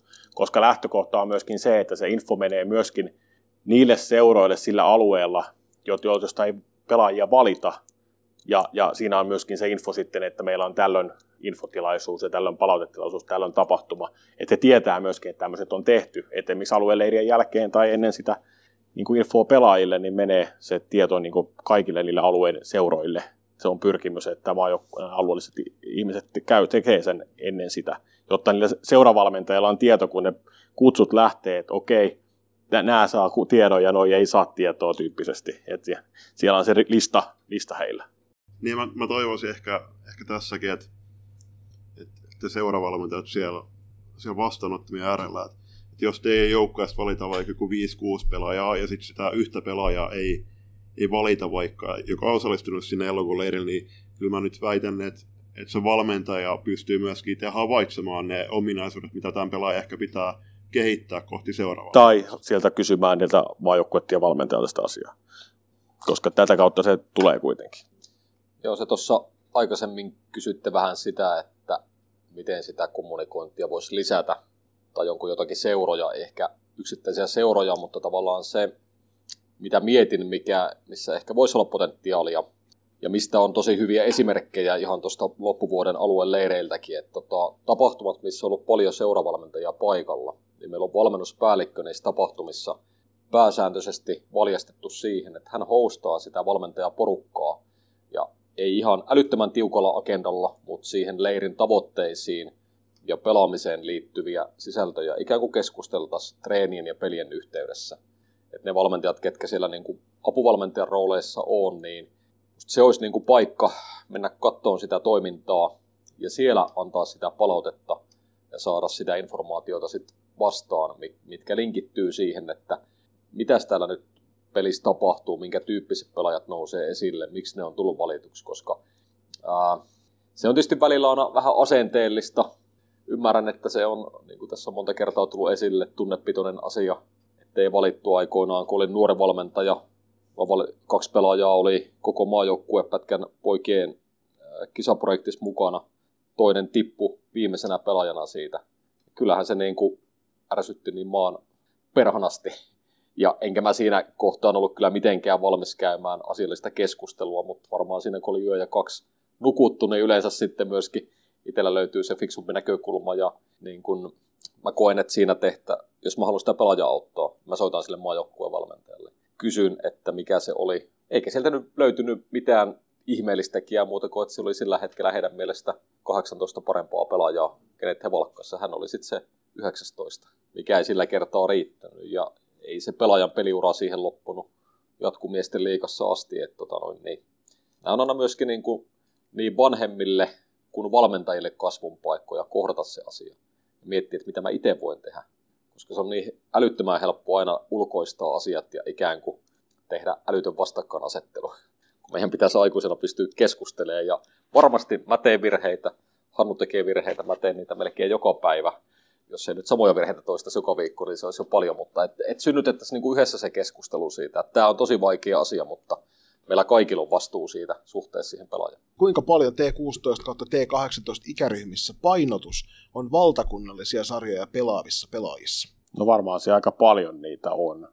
Ei meillä varmaan mitään painotusta ole siihen, mutta kyllähän se todellisuus varmasti on siinä, että, että ei, ei se ihan helppo alueellista sarjoista enää tuohon ikäluokkaan ole tulla. Toki nyt vaikka 16 ikäluokassa, niin kyllähän siellä niitä pelaajia on, mutta jos mennään vaikka 18, missä nyt oli neljä joukkueellista pelaajia tuolla, niin ajatellaan vaikka nyt sitä, niitä vanhempia ikäluokkia, niin kyllä siellä aika iso osa pelaajia on vaikka naisten liikaa.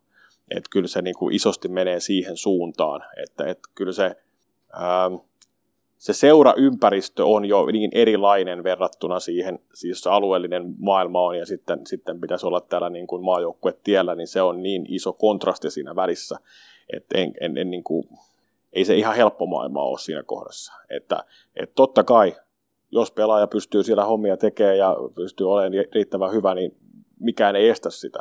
Mutta kyllä se aika, niin kuin sanotaan, mitä pitemmälle mennään, niin se haastavammaksi se tulee siellä. Et, et, kyllähän se vaan näin menee. Että, että tota, yleensä ne joukkueet, jotka pelaa valtakunnallisia sarjoja, niin yleensä ne joukkueet myöskin, niin, ne, ne myöskin vähän niin kuin enemmän harjoittelee ja tekee asioita sitten sillä tasolla niin kuin pitäisi, että jos puhuu, tähdätään niin kuin kilpa, kilpaurheilut juttuihin. Niin ja varsinkin t- tällä pelaajamäärällä, niin T18, niin siellä on, onko siellä Etelä-Suomessa niin neljä joukkueet vai kuusi joukkueet ylialueellisessa? Muut kaikki pelaa Sitten viimeinen kysymys liittyen näihin pelaajavalintoihin, niin millä perusteella joukkueet jaetaan täällä leirityksessä? No pojissa se on hyvin yksinkertainen, kun mennään alueellisesti sitten taas vanhemmassa, mutta tytöissä yksinkertainen asia on se, että, että me yritetään tehdä niistä mahdollisimman tasaiset. Se on se ensimmäinen lähtökohta. Me yritetään tehdä niistä mahdollisimman tasaiset, tasaiset eli meidän valmentajat ottaa sieltä, miettii sieltä omasta joukkueestaan, kuinka monta semmoista niin sanotusti kärkipelaajaa heillä on. Ja ne kärkipelaajat yritetään jakaa eri joukkueisiin, jotta niitä olisi mahdollisimman paljon jokaisessa joukkueessa tasaisesti. Ja sitten, sitten muita yritetään katsoa, katsoa sitten siihen sen lisäksi. Ja toinen peruste on oikeastaan se, että, että jos meillä on enemmän kuin yksi pelaaja samasta seurasta, samasta joukkueesta, niin kyllä niitä halutaan laittaa samoihin joukkueisiin, siis 16, 4, varsinkin 14. Et siellä, et jos siellä on kolme, niin ne on samassa, ja sitten jos voi olla neljä tai enemmän, niin sitten ruvetaan jakamaan kahteen joukkueeseen. Että ei ole niin, että on joukkue, missä on seitsemän ankkojen pelaajaa ja viisi, viisi tota, FPC Turun pelaajaa, vaan että siellä olisi myöskin sekaisin niitä. Et se kaksi perustetta oikeastaan siinä, että, ja se kolmas peruste on se, että, että seuravalmentaja, joka se maajoukkuettien valmentaja, joka tulee, niin siellä ei ole niitä oman seuran pelaajia, ja mielellään ei ole oman alueen pelaajia siinä joukkueessa. Että jaetaan myöskin niin, että se on oikeastaan niin kolme perustetta siinä. Ja sitten osaavat maalivahtivalmentajat tsekkaa ne veskarit, että ne menee niin kuin järkevästi siellä, että siellä on suurin piirtein niin kuin kaksi semmoista vähän erityyppistä maalivahtia, niin katsoo ne sitten sinne ja laittaa, laittaa niin kuin, että nämä, nämä parit suurin piirtein ja sitten yritetään katsoa niitä seuroja vielä sillä lailla, että täsmäisi siellä. Mutta, mutta oikeastaan kolme, että kärkiyksilöt, seurat, niin kuin samat saman seuran pelaajat ja sitten se maajoukkuetti alueellinen juttu siihen. Niin siinä varmaan ne suurimmat jakoperusteet on niin 14-16 vaiheessa. Joo, poikien puolella tietysti se 13 sinne 16 ensimmäisen tapahtumaan asti ne tulee kahdeksalta alueelta ja sieltä sillä tavalla niin kuin pienempi määrä seuroja on edustettuna aina per United joukkueet. Se on vähän niin kuin alue, aluejoukkueet pelaa vastakkain. Sitten kun mennään P16, toinen tapahtuma valtakunnan, tai alueellinen valtakunnallinen, eli siinä sitten nämä yhteistyöseurat poistuu poikapuolelta ja tullaan vähän niin kuin eri, eri koostumuksilla sitten viimeistä kertaa siihen aluejoukkueeseen.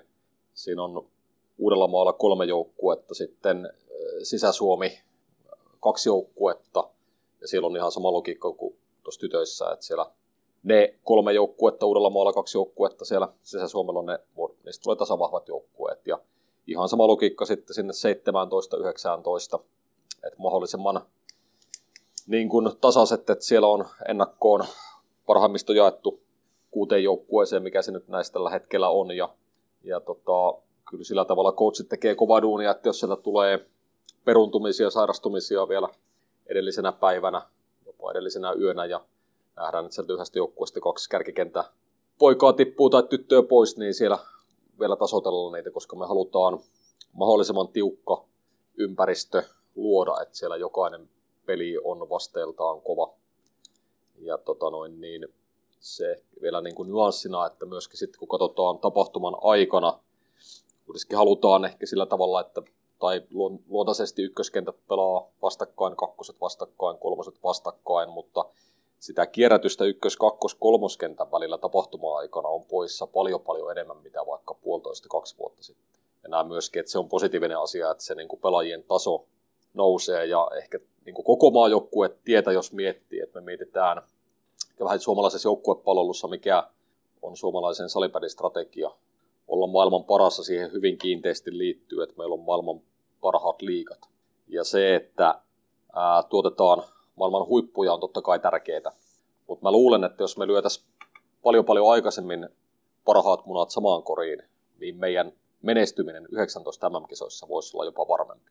Mutta nyt kun me ollaan tuplattu meidän pelaajamäärä, niin sen ensisijainen tavoite on se, että me tuotetaan pelaajia meidän huipputasolle F-liikoihin. Ja, ja musta se on vähän kovempi tavoite mutta se ehkä niin kuin tähän loppuun vielä kloussaa sitä, että miksi me ei ehkä suomalaisessa joukkuepeleissä on aika varhaisessa vaiheessa parhaat parhaiten kanssa. Jos meidän pelaajamäärä olisi kovin paljon pienempi, niin se ehkä olisi järkevä strategia, mutta niin kuin meidän tavoitteisiin suhteutettuna, niin se ei tällä hetkellä nähdään, että se ei ole niin kuin merkityksellistä vielä. Niin ja näissä leiritysjoukkueissa, että okei, siellä pelaa vaikka kolme FPS Turun pelaajaa tai kolme Ankkojen pelaajaa samassa joukkueessa, niin okei, saattaa he pelata samassa kentässä, mutta se, että jos heidät laitetaan vaikka eri kentällisiä pelaamaan, niin se tuo myöskin uudenlaista ärsykettä siihen leiritykseen. Kyllä, että jos me sen hetken tulos haluttaisiin saada, niin varmaan fiksua olisi rakentaa seurakoostumuksia, sillä saa nopeasti tuloksia, mutta taas sitten niin kuin vielä, mitä tuossa aikaisemminkin piti ottaa kiinni, että mitä niin kuin pelaajille nämä tapahtumat on, niin kyllä se lähes poikkeuksetta tulee aina melkein 100 kautta 100 vastausta. Täällä on kovia pelejä, erilainen ympäristö, se auttaa ymmärtämään erilaisia asioita, se auttaa oppimaan. Ja se on myöskin mun mielestä niin kuin iso lisäarvo, mitä tämä pelaajille tuottaa. Sitten siirrytään jo viimeiselle sivulle, tuossa katselin, kun Hannu käänsi paperin ympäri, nyt rupeaa näkymään tuo loppusuora.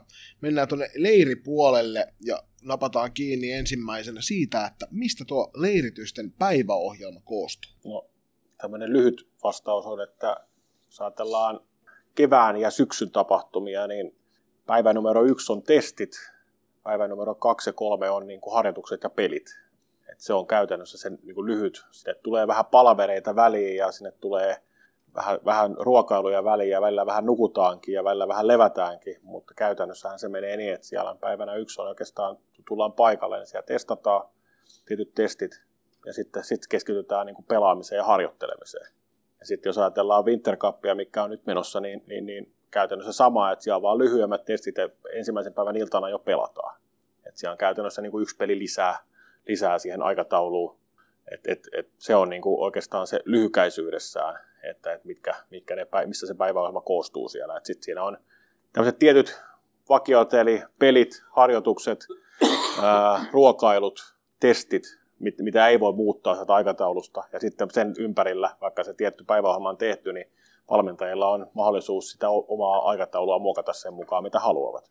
Et palavereita voi muokata ja ottaa tiloja ja muuta siihen ja tai jotain muuta vastaavaa sinne, mitä haluaa, mutta tietyt, tietyt varaukset on tehty ja se on siinä ja piste, ja muihin, muita voi sitä, muihin voi vaikuttaa. Poikapuolelta sellainen nosto, että tuossa edellisessä käytiin läpi, että miten toiminta on kehittynyt, niin yhteistyö seurajien kanssa, kun tätä toimintakautta valmisteltiin, niin koettiin, että aika on valmis sille, että piippitesti on sen verran helppo testi, että se voidaan toteuttaa seurapinnassa.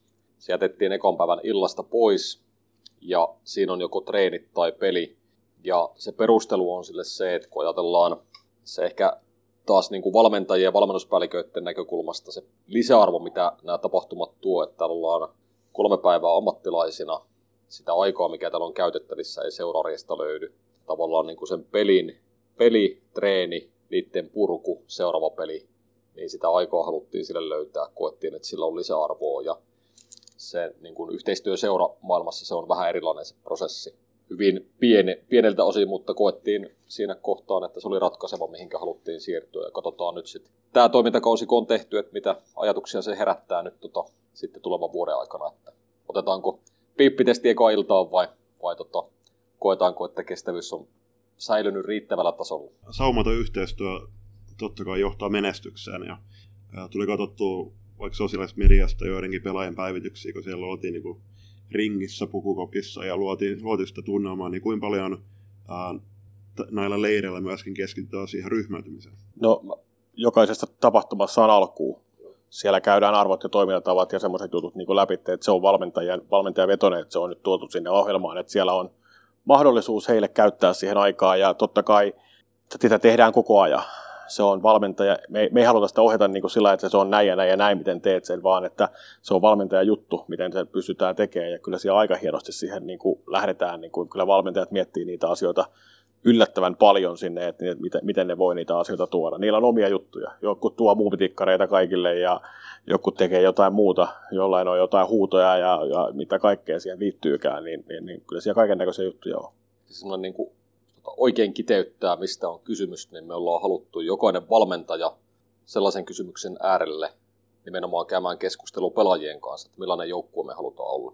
Siellä on tietysti tosi paljon asioita sen sisällä, mutta tota, se on tietysti, että miten se näkyy kentällä, miten se näkyy kentää ulkopuolella ja on tiettyjä valmentajakoulutuksia integroitu tähän tapahtumaan, että meillä on opiskelijat sitten osana noita tiimejä ja siinä ollaan sitten mekin niin kuin kouluttajina yhden joukkueen matkassa koko kolme päivää ja mielestäni niin kuin makeimpia juttuja on se, kun oliko se nyt, ei ollut kivet vaan kopot, oli se P16-joukkue ja aina sama kuin missä kokoonnuttiin, niin jokainen otti kontaktin toisiinsa ja tota, sitten olin Pasilan rautatieasemalla ja kaksi kaveria käveli ohitte ja tuli heittää kivet siihen. niin tota, se on niinku sellaista pysyvää juttua ja yhteisöllisyyttä, tekoina, välittämistä. Se, niinku se toimintakulttuurin rakentaminen, että jokainen joukkue voi olla tapahtuma-aikana vähän erilaisia nyansseja, mutta sitten kun täällä on vaikka joku yritysryhmä Erikkilässä omilla koulutuspäivillä, niin kuitenkin heille me edustetaan salibändiä. Ja kyllä me niin kuin siinä mielessä se arvot ja käyttäytyminen on ihan älyttömän tärkeää, että niin kuin kaksi ylivertaista paikkaa täällä, miten mä pystyn arvioimaan, on se sitten seurajoukkueen tai United-joukkueen ikään kuin toimintakulttuuria ja sellaista niin kuin sitoutumista, asennetta on ruokala.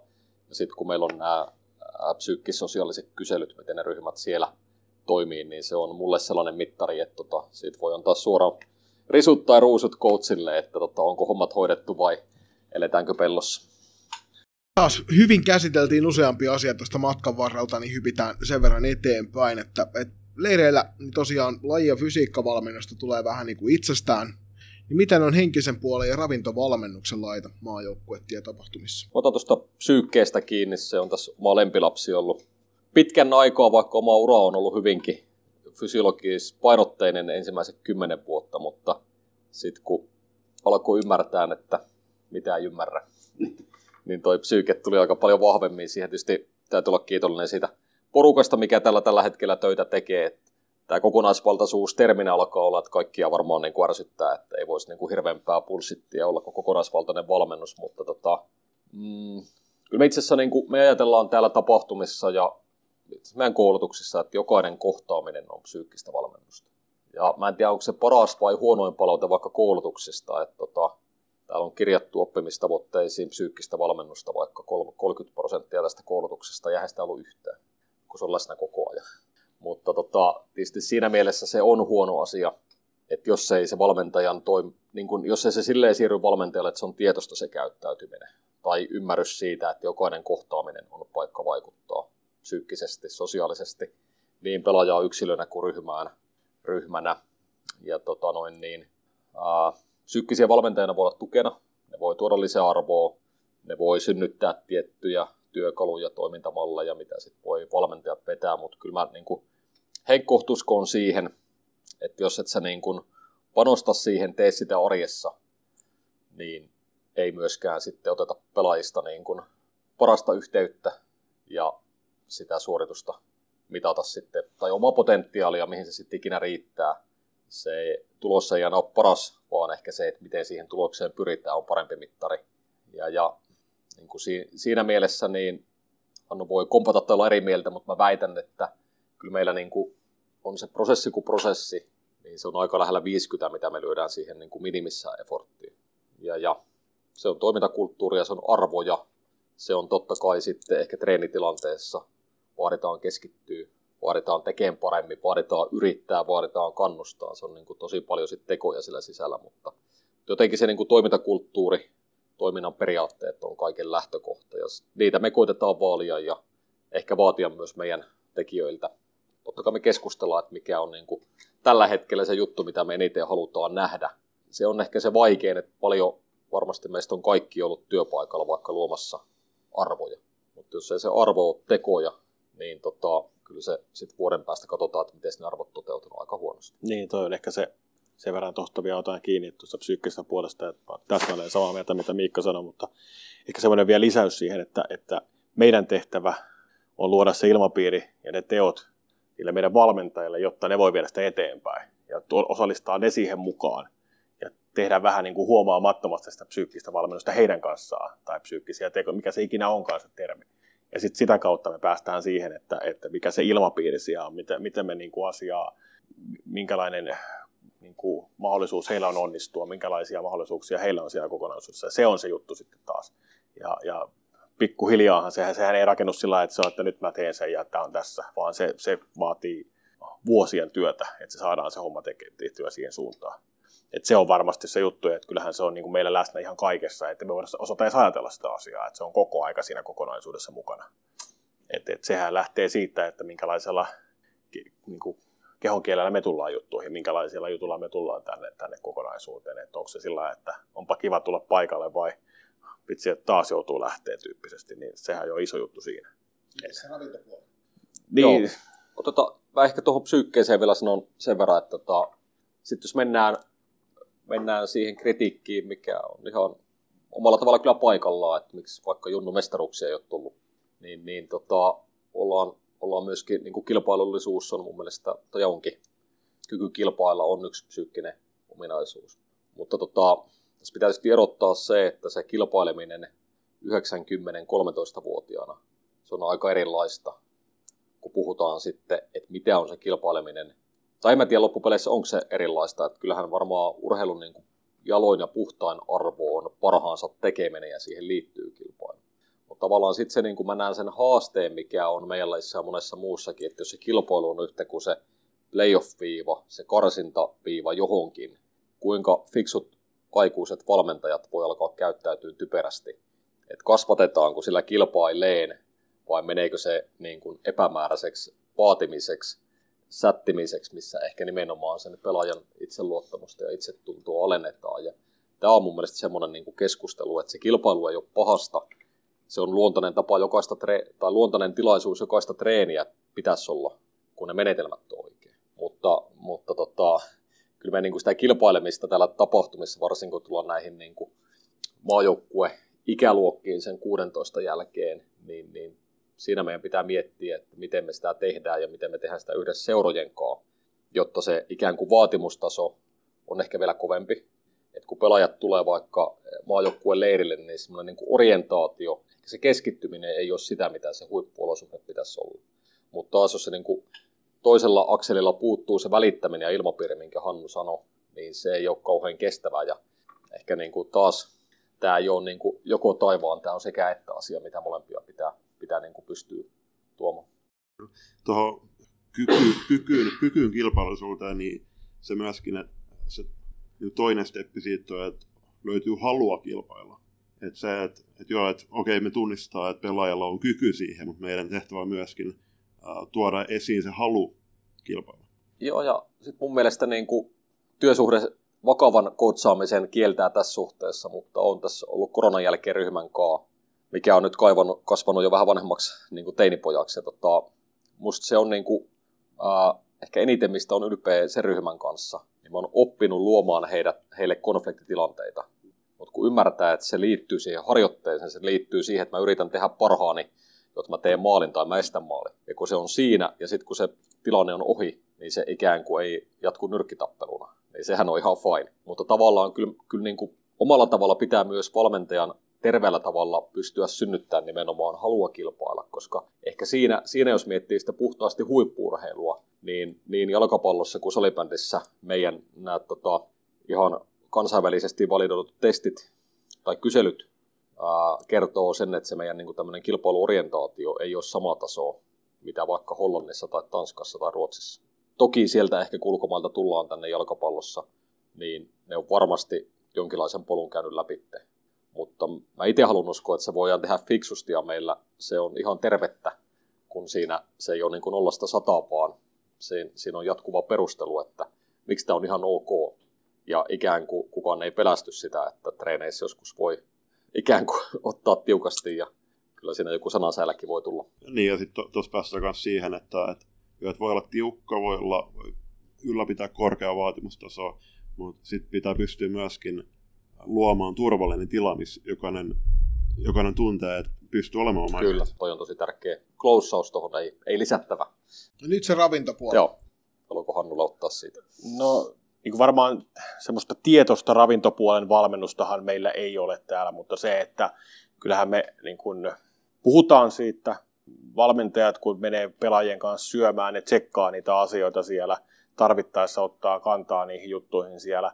Mutta sitten tässä tulee se toinen puoli meidän niin kuin näkökulmasta sitten, että, että sitten kun on kaiken näköisiä syömishäiriöitä tai muita vastaavia, mitä pelaajilla on, ja sitten esimerkiksi tyttöpuolella se on tosi niin kuin tarkka juttu se, että se on, se on herkkä asia, niin me ei voida siihen niin kuin liikaa ottaa kantaa, että meillä nyt ei ole semmoista niin kuin lautasmallin opettamista täällä niin kuin suoranaisesti, mutta kyllähän sitä niin kuin käydään läpitte ja opetetaan pelaajia, että, että nestettä pitää, jos on kuuma ilkeli, niin nestettä pitää nauttia, tai jos on vähän kylmempää, niin miten, miten sä täällä niin kuin hoidat sitä asiaa ja muuta tämmöisiä juttuja, että kyllähän me semmoisia asioita käydään läpi totta kai heidän kanssaan, ja se on myöskin niin kuin yksi osa sitä kokonaisuutta, mutta se on vähän semmoinen, se on herkkä aihe, sanotaan näin, ja, ja tässä maailman, maailman, maailmassa nykypäivänä niin se on tosi herkkä juttu, kun katsoo osaa pelaajista, niin siellä on vähän semmoinen, että voisi tietenkin syödä enemmänkin, mutta sitten kun ei tiedä, että mikä se tausta on, niin sitten ei uskalla suoraan sanoa, että, että mikä se,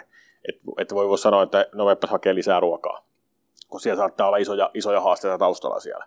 Niin tämä on semmoinen juttu, että, niin kuin, että, että semmoista niin sanotusti ravintoluentoja meillä ei ole, mutta kyllä se täällä mukana pyörii sitten niin kuin enemmän tai vähemmän noissa jutuissa. Oletusarvo ehkä on kuitenkin se, että tänne kun tulee tavoitteellisia urheilijoita, niin heille myös jollain tasolla ainakin paremmin on kuin ihan tuolla peruskenttätasolla niin hallussa myös se, että jos sä aiot olla terve huippuurheilija, niin siihen kuuluu olennaisena osana sen levon lisäksi, sen harjoittelun lisäksi myös se ravinto ja sen nesteytys. Mm.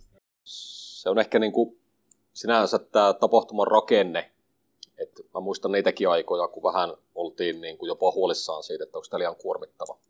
Ja, ja tota, se niin kuin, ehkä ihan positiivinen palaute on se, että ekapäivän ilta, toisen päivän aamu, monesti meidän porukka menee viimeisenä syömään, kun pistetään pillit pussiin, kun pelaajat on jo käynyt, niin siellä on puuro loppu. Eli keittiö on varautunut liian vähällä puuromäärällä. No se tietysti meikäläisen palaute on saman tien keittiö, että näin ei voi tapahtua. Mutta tota, kertoo siitä, että se pelaajien niin kuin energiatasot on liian pienet, kun ne tulee tänne. Kova rasitustestit, treenit, pelit, niin niiden on pakko syödä. Ne ei muuten jaksa olla täällä. Se on ehkä niin kuin taas paras palaute siihen, mutta siitähän pitäisi silleen pystyä ottaa kiinni ja ollaan sitten omalta osalta pyrittykin niin kuin konkretisoimaan sitä, että kun tämmöisiä havaintoja on, niin pojat seuraavan kerran kun tänne tulee, niin sillä arjessa pitäisi ja tytöt syödä niin kuin tihemmin, paremmin.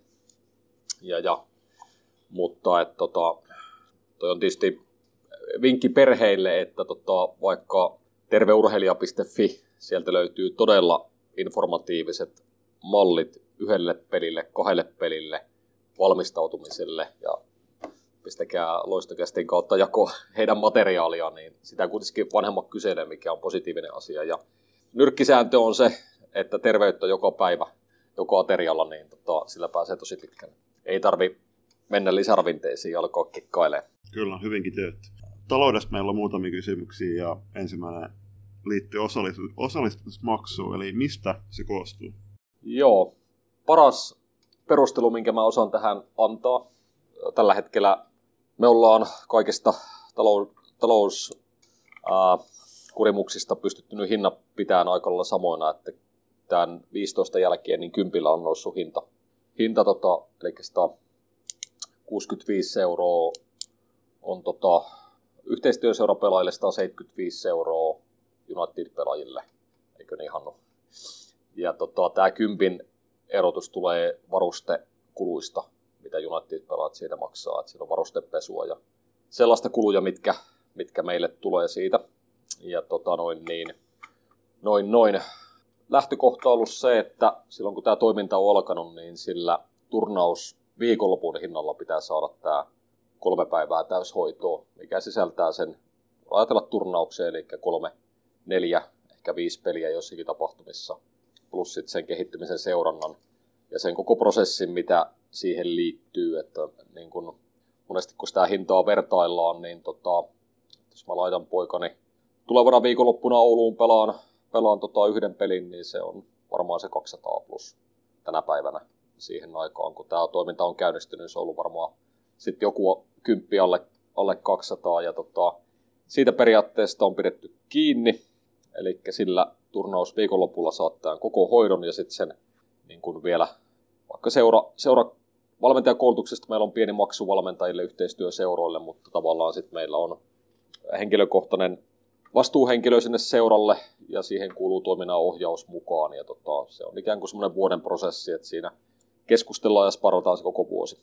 Ää, se, mikä on tapahtuman todellinen kustannus, niin ää, pari vuotta sitten se oli vähän reilu tuplat tuohon, eli se 180 kertoo 2 360 on varmaan se, jos se niin kuin valtion apu ja Erkkilän erityistehtävä jätettäisiin siitä pois, mitä se tekee. Ja sitten niin kuin, jos sitä vertaillaan, se täyshoito, mitä se täällä tarkoittaa, ja tuossa kun käytiin äsken syömässä, niin tota, kyllähän se jatkuva positiivinen palaute, mitä me saadaan, on sitten tuo ruoka, ja se on kyllä se on lähiruokaa, se on laadukasta, ra- laadukasta raaka-aineista, maistuu hyvälle, se on terveellistä.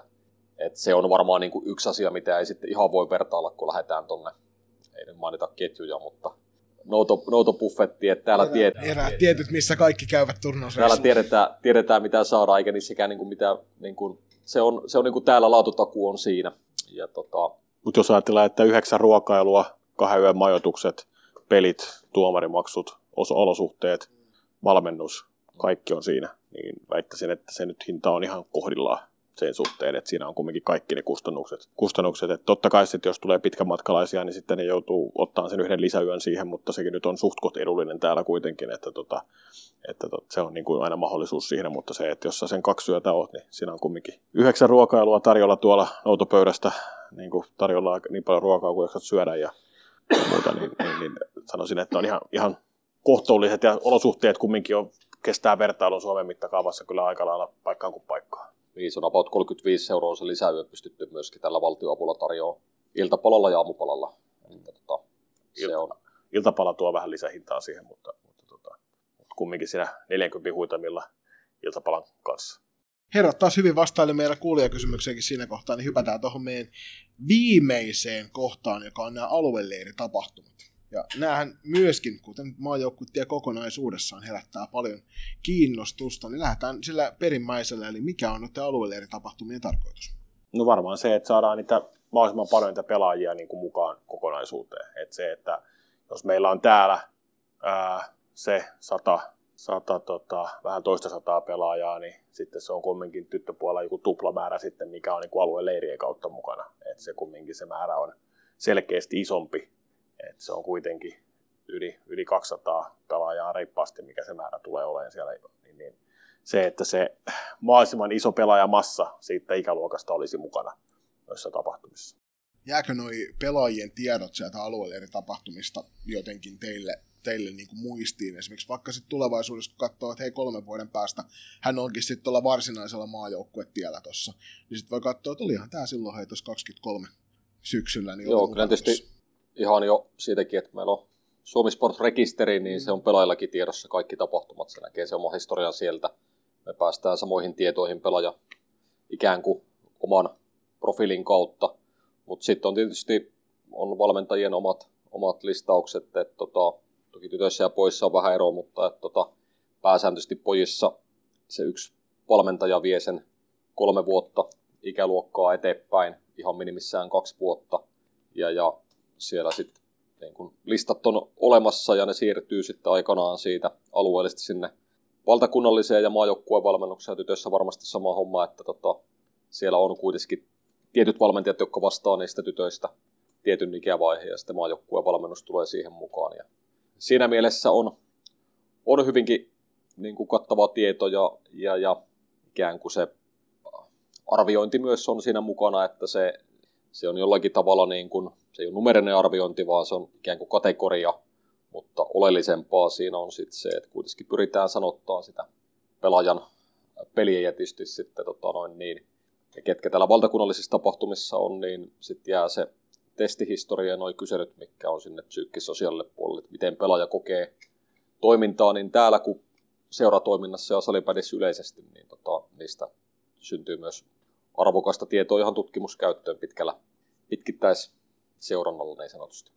Käykö nämä alueelleiri vastaavat jotain dialogia ennen näitä alueelleiri tapahtumia, että siellä keskitytään ympäri Suomen samoihin teemoihin? Tytöissä, tytöissä selkeästi käydään niin kuin yhteiset palaverit niistä aiheista, että mikä on se tavoite joskus jopa niin, että ihan harjoitus, harjoitetasollakin käydään, että käydään samoja harjoitteita siellä. Että kyllä se niin kuin selkeästi niin kuin yhteen, samalla lailla kuin alueleirien osalta, niin valtakunnallisten tapahtumien osalta mietitään se tavoite, että mikä se voisi olla. Että kyllä se niin kuin käydään nimenomaan niiden maajoukkuettien valmentajien kanssa keskustelua siitä, että meillä on sama tavoite ja samat ideat niin kuin sinne. sinne tota. Ja sitten jokaisella on vähän oma, oma tapa toteuttaa, mutta se tavoite on siellä sama.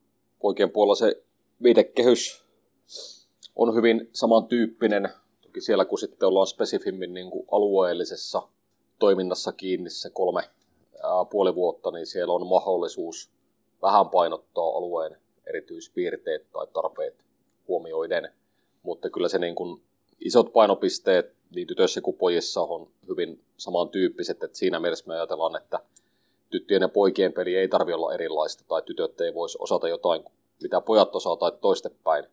Että kyllä me nähdään, niin kuin, että ne perus, pelin, pelin perusperiaatteet, koska me ei haluta mitään tiettyä pelitapaa liian tiukasti opettaa, mutta meillä on pelianalyysistä johdetut tietyt periaatteet pelin avaamiseen, kun pelataan organisoitua puolustusta vastaan, lähdet omista, minkälaisia asioita hyökkäyspäässä, mikä lisää maalin todennäköisyyttä, niitä halutaan ikään kuin havainnollistaa ja opettaa.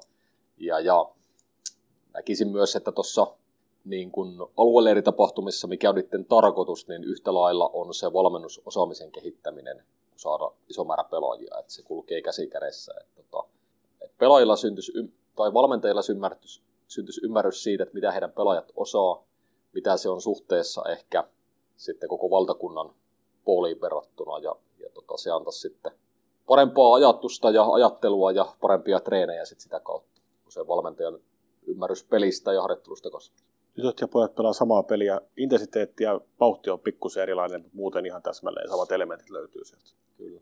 Joo, meillä siis valmennuslinjassa ei ole mitään poikkeavuuksia haettu miesten, naisten, tyttöjen, poikien pelaamiseen, vaan ihan samat, samat asiat siellä ratkaisee ja siinä mielessä mitä katsoin niitä tilastoja naisten kisoista, en niitä itse tehnyt, mutta uskon, että lähteet on ihan luotettavat, että tota, samat asiat siellä pätee kuin miesten arvokisoissa. Seuraavana kysymyksenä, tämä on ehkä semmoinen, mikä nousee enemmän omasta päästä.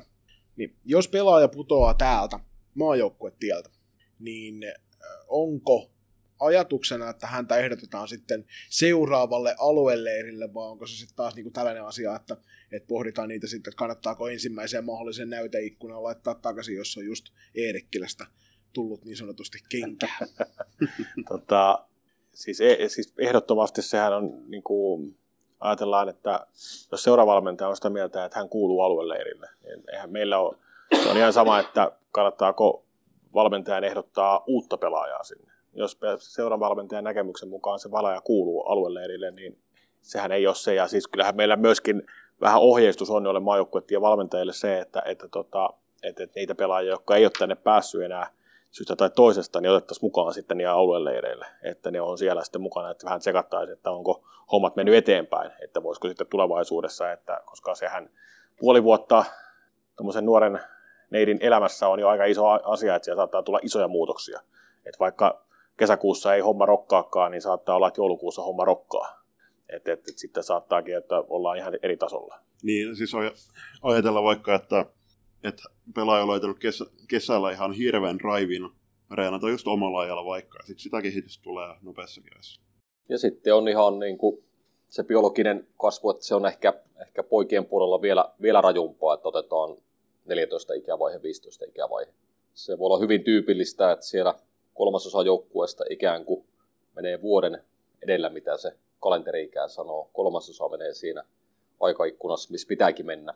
Ja tota, sitten siellä kolmasosa tulee ikään kuin vuoden jälkijunassa. Ja tämä niin kuin pituuskasvuhuippuvaihe, mitä me täällä testataan, niin semmoista tosi tärkeä työkalu valmentajille nähdä se, että missä vaiheessa suhteessa siinä pelaajat menee ja se toivottavasti lisää valmentajalle ymmärrystä, kun hän käy keskustelua pelaajan kanssa. Ja sillä tavalla myöskin me ollaan koitettu omissa palautteissa pelaajille antaa sitä viestiä, että, että se esimerkiksi fyysisen testin tulossa ei ole se, mitä kannattaa nyt vertailla, vaan enemmän sitä omaa kehitystä.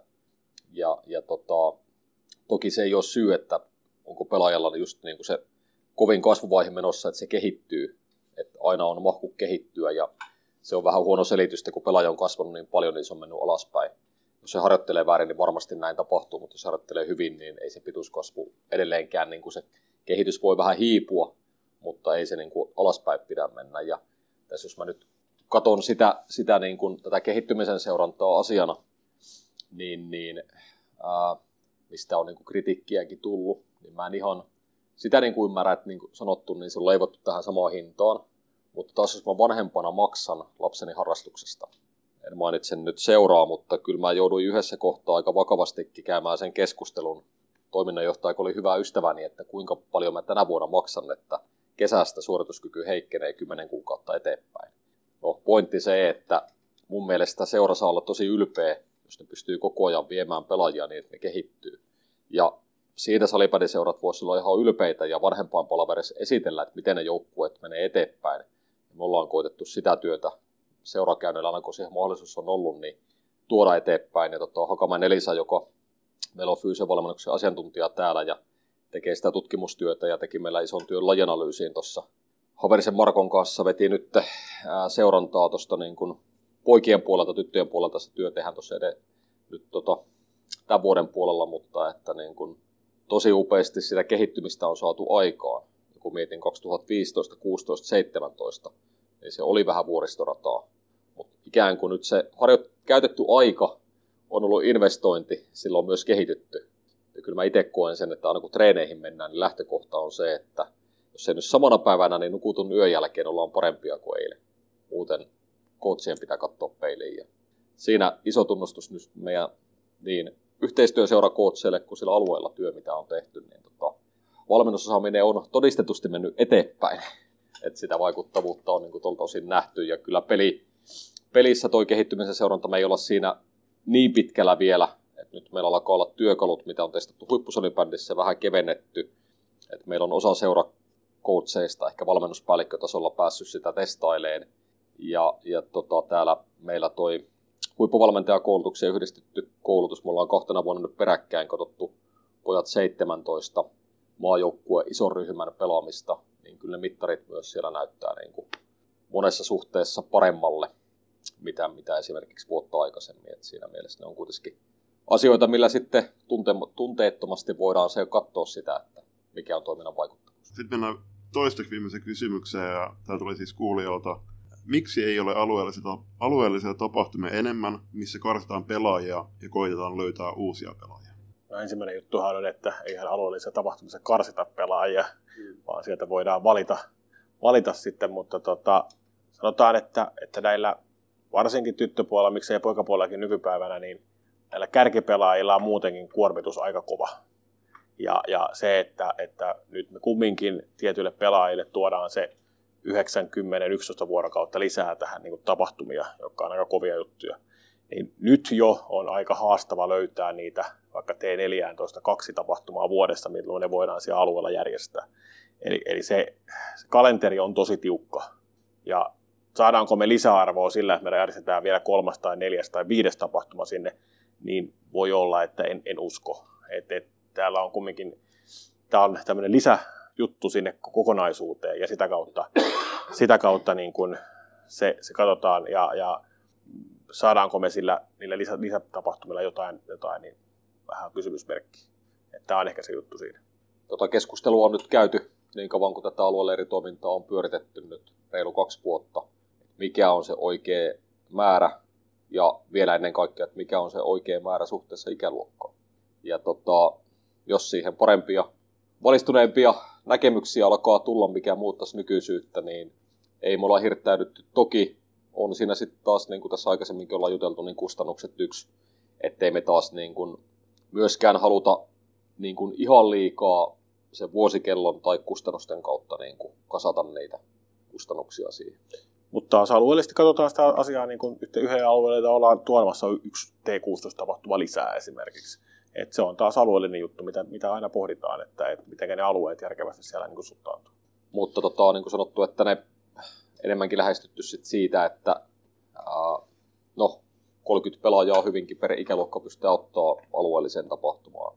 Onko se paljon vai vähän, niin, niin tota, toivotaan, että se on tulevaisuudessa vähän. Eli pelaajamäärät nousis ja vielä, vielä kasvaisi siitä. Että tota... Niin ja t- tällä hetkellä myöskin pelaajamäärä on hyvin, hyvinkin vaihtuva niin alueesta riippuen, että jossain Kaakkois-Suomessa ja Pohjois-Suomessa huomattavasti vähemmän pelaajia kuin esimerkiksi. Kyllä, kyllä. Se tietysti pitää muistaa, että sillä tavalla nuo yhteistyöseurat vähän sitä niin kuin pullonkaulaa keventää nimenomaan täällä tota, ja nyt nimenomaan Uudenmaan alueella ja sitten Sisä-Suomessa, koska tota noin, niin, siellä X määrä pelaajia tulee valikoituu sitten näiden seurojen kautta, jolloin se paine ei ole ihan yhtä suuri, että jos jokaisella alueella toimittaisiin pelkästään United puolella, niin poikapuolella varmasti erityisesti Uusimaa, niin sit asiaa pitäisi tarkastella hyvin hyvin eri tavalla, mutta nyt tavallaan se, kun katsotaan niin kun pelaajien määrä, taso, ne motiivit, millä ovat mukana, niin on koettu, että toi, toi määrä riittää. Ja tyttöpuolella esimerkiksi Savokarilla kaakkois on yhdistetty jostain syyn takia. Viimeisenä kysymyksenä. Täällä on mitä herrat on nyt ehtinyt hetken pohtimaan, kun on nähnyt kysymyspatterista aikaisemmin. Niin missä menee maajoukkuettien tulevaisuus? Miltä se näyttää? Tässä on varmaan no. vähän niin kuin subjektiivinen näkemys meillä tähän asiaan, mm. mutta... Joo, ei me, objektiivisuutta, Joo, ei me objektiivisuutta tässä kohtaa haetako. Niin mä ehkä siinä mielessä tässä nyt eletään vuotta 2024, keväällä yhdeksän vuotta, saanut sen ajan tässä elää. Ja niin kun, sellainen yksi asia, jos mikä tässä on onnistunut, niin me ollaan tehty asioista, asioita, mistä me ollaan yhtä mieltä. Ja tämä on tietysti alkuun koskettanut näitä yhteistyöseuroja, tietysti valmennuspäällikön kanssa, seurajohdon kanssa käyty keskusteluita siitä, käyty kimpassa keskusteluita. Ne asiat, mistä on oltu yhtä mieltä valmisteluvaiheessa, ne ollaan toteutettu. Ne, mistä ei olla, niin ei olla jääräpäisesti haluttu ajaa niitä eteenpäin. Ja niin kuin, äh, tämän Puljun entinen johtaja Lampisen Kyösti, hänen niin kuin suurin opetus ainakin allekirjoittaneelle oli se, että hyvä yhteistyö on se, että tehdään niitä asioita, mitkä tuntuu yhteisesti hyvälle ja mitkä tuottaa lisäarvoa. Ja tietysti tämä sama keskustelu mulla on nyt päästy näiden alueen toimijoiden kanssa ja niin kuin kuitenkin se ei ole alueelta yksi seura tai kaksi ihmistä, vaan niin kuin sanottu, että se on, se on jo kuitenkin niin kuin koko Suomi kattaen kohta sata ihmistä. Että varmasti ollaan koitettu luoda olosuhteet ja ympäristö, että ihmiset uskaltaa kertoa, mitä mieltä ne on. Ja, ja niin kuin tällä hetkellä siinä mielessä ilmapiiri on hyvin avoin, että uskaltaa kertoa, mitä ajatuksia on. Ja meidän hyvyyttä tai huonoutta on se, että jos, jos tota, pystytään kuunteleen ja se, että sit jos, ei, jos ei kuunnella, niin sit pitää niinku kertoa vielä kovempaa. Mutta et, tota, mä ajattelen, että tämä ei ole niinku kenenkään ihmisen järjestelmä, vaan tämä on, tää on tota, Salipädiliiton valmennusjärjestelmässä osa, ja sen pitää elää kentän tarpeita.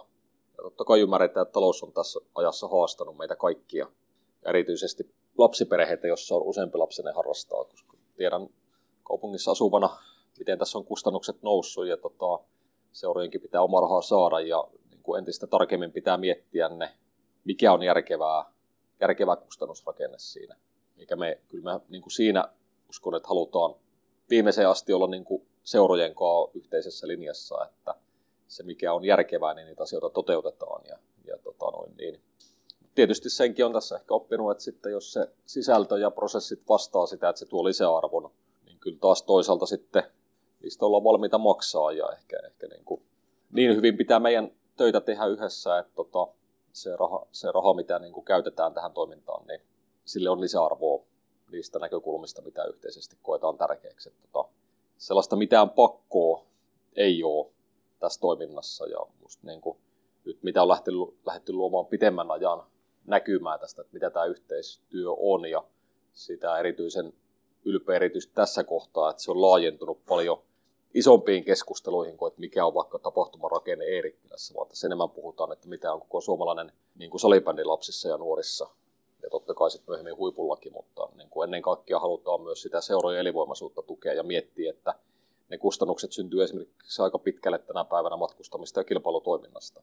Loppupeleissä Erikkilän tapahtumat on aika pieni osa sitä, vaan mikä on se kustannusrakenne valtakunnallisessa sarjoissa tulevaisuudessa, niin se on ihan olla tässä samassa paketissa, koska jälleen kerran se seura ei ajattele sitä, että onko se maajoukkuetie vai onko se sarjatoiminta, vaan se kokonaisuushan siinä muodostuu. Ja tässä on se viisaus, mitä meidän pitää yhdessä rakentaa ja pohtia, mikä on järkevää ja mikä ei.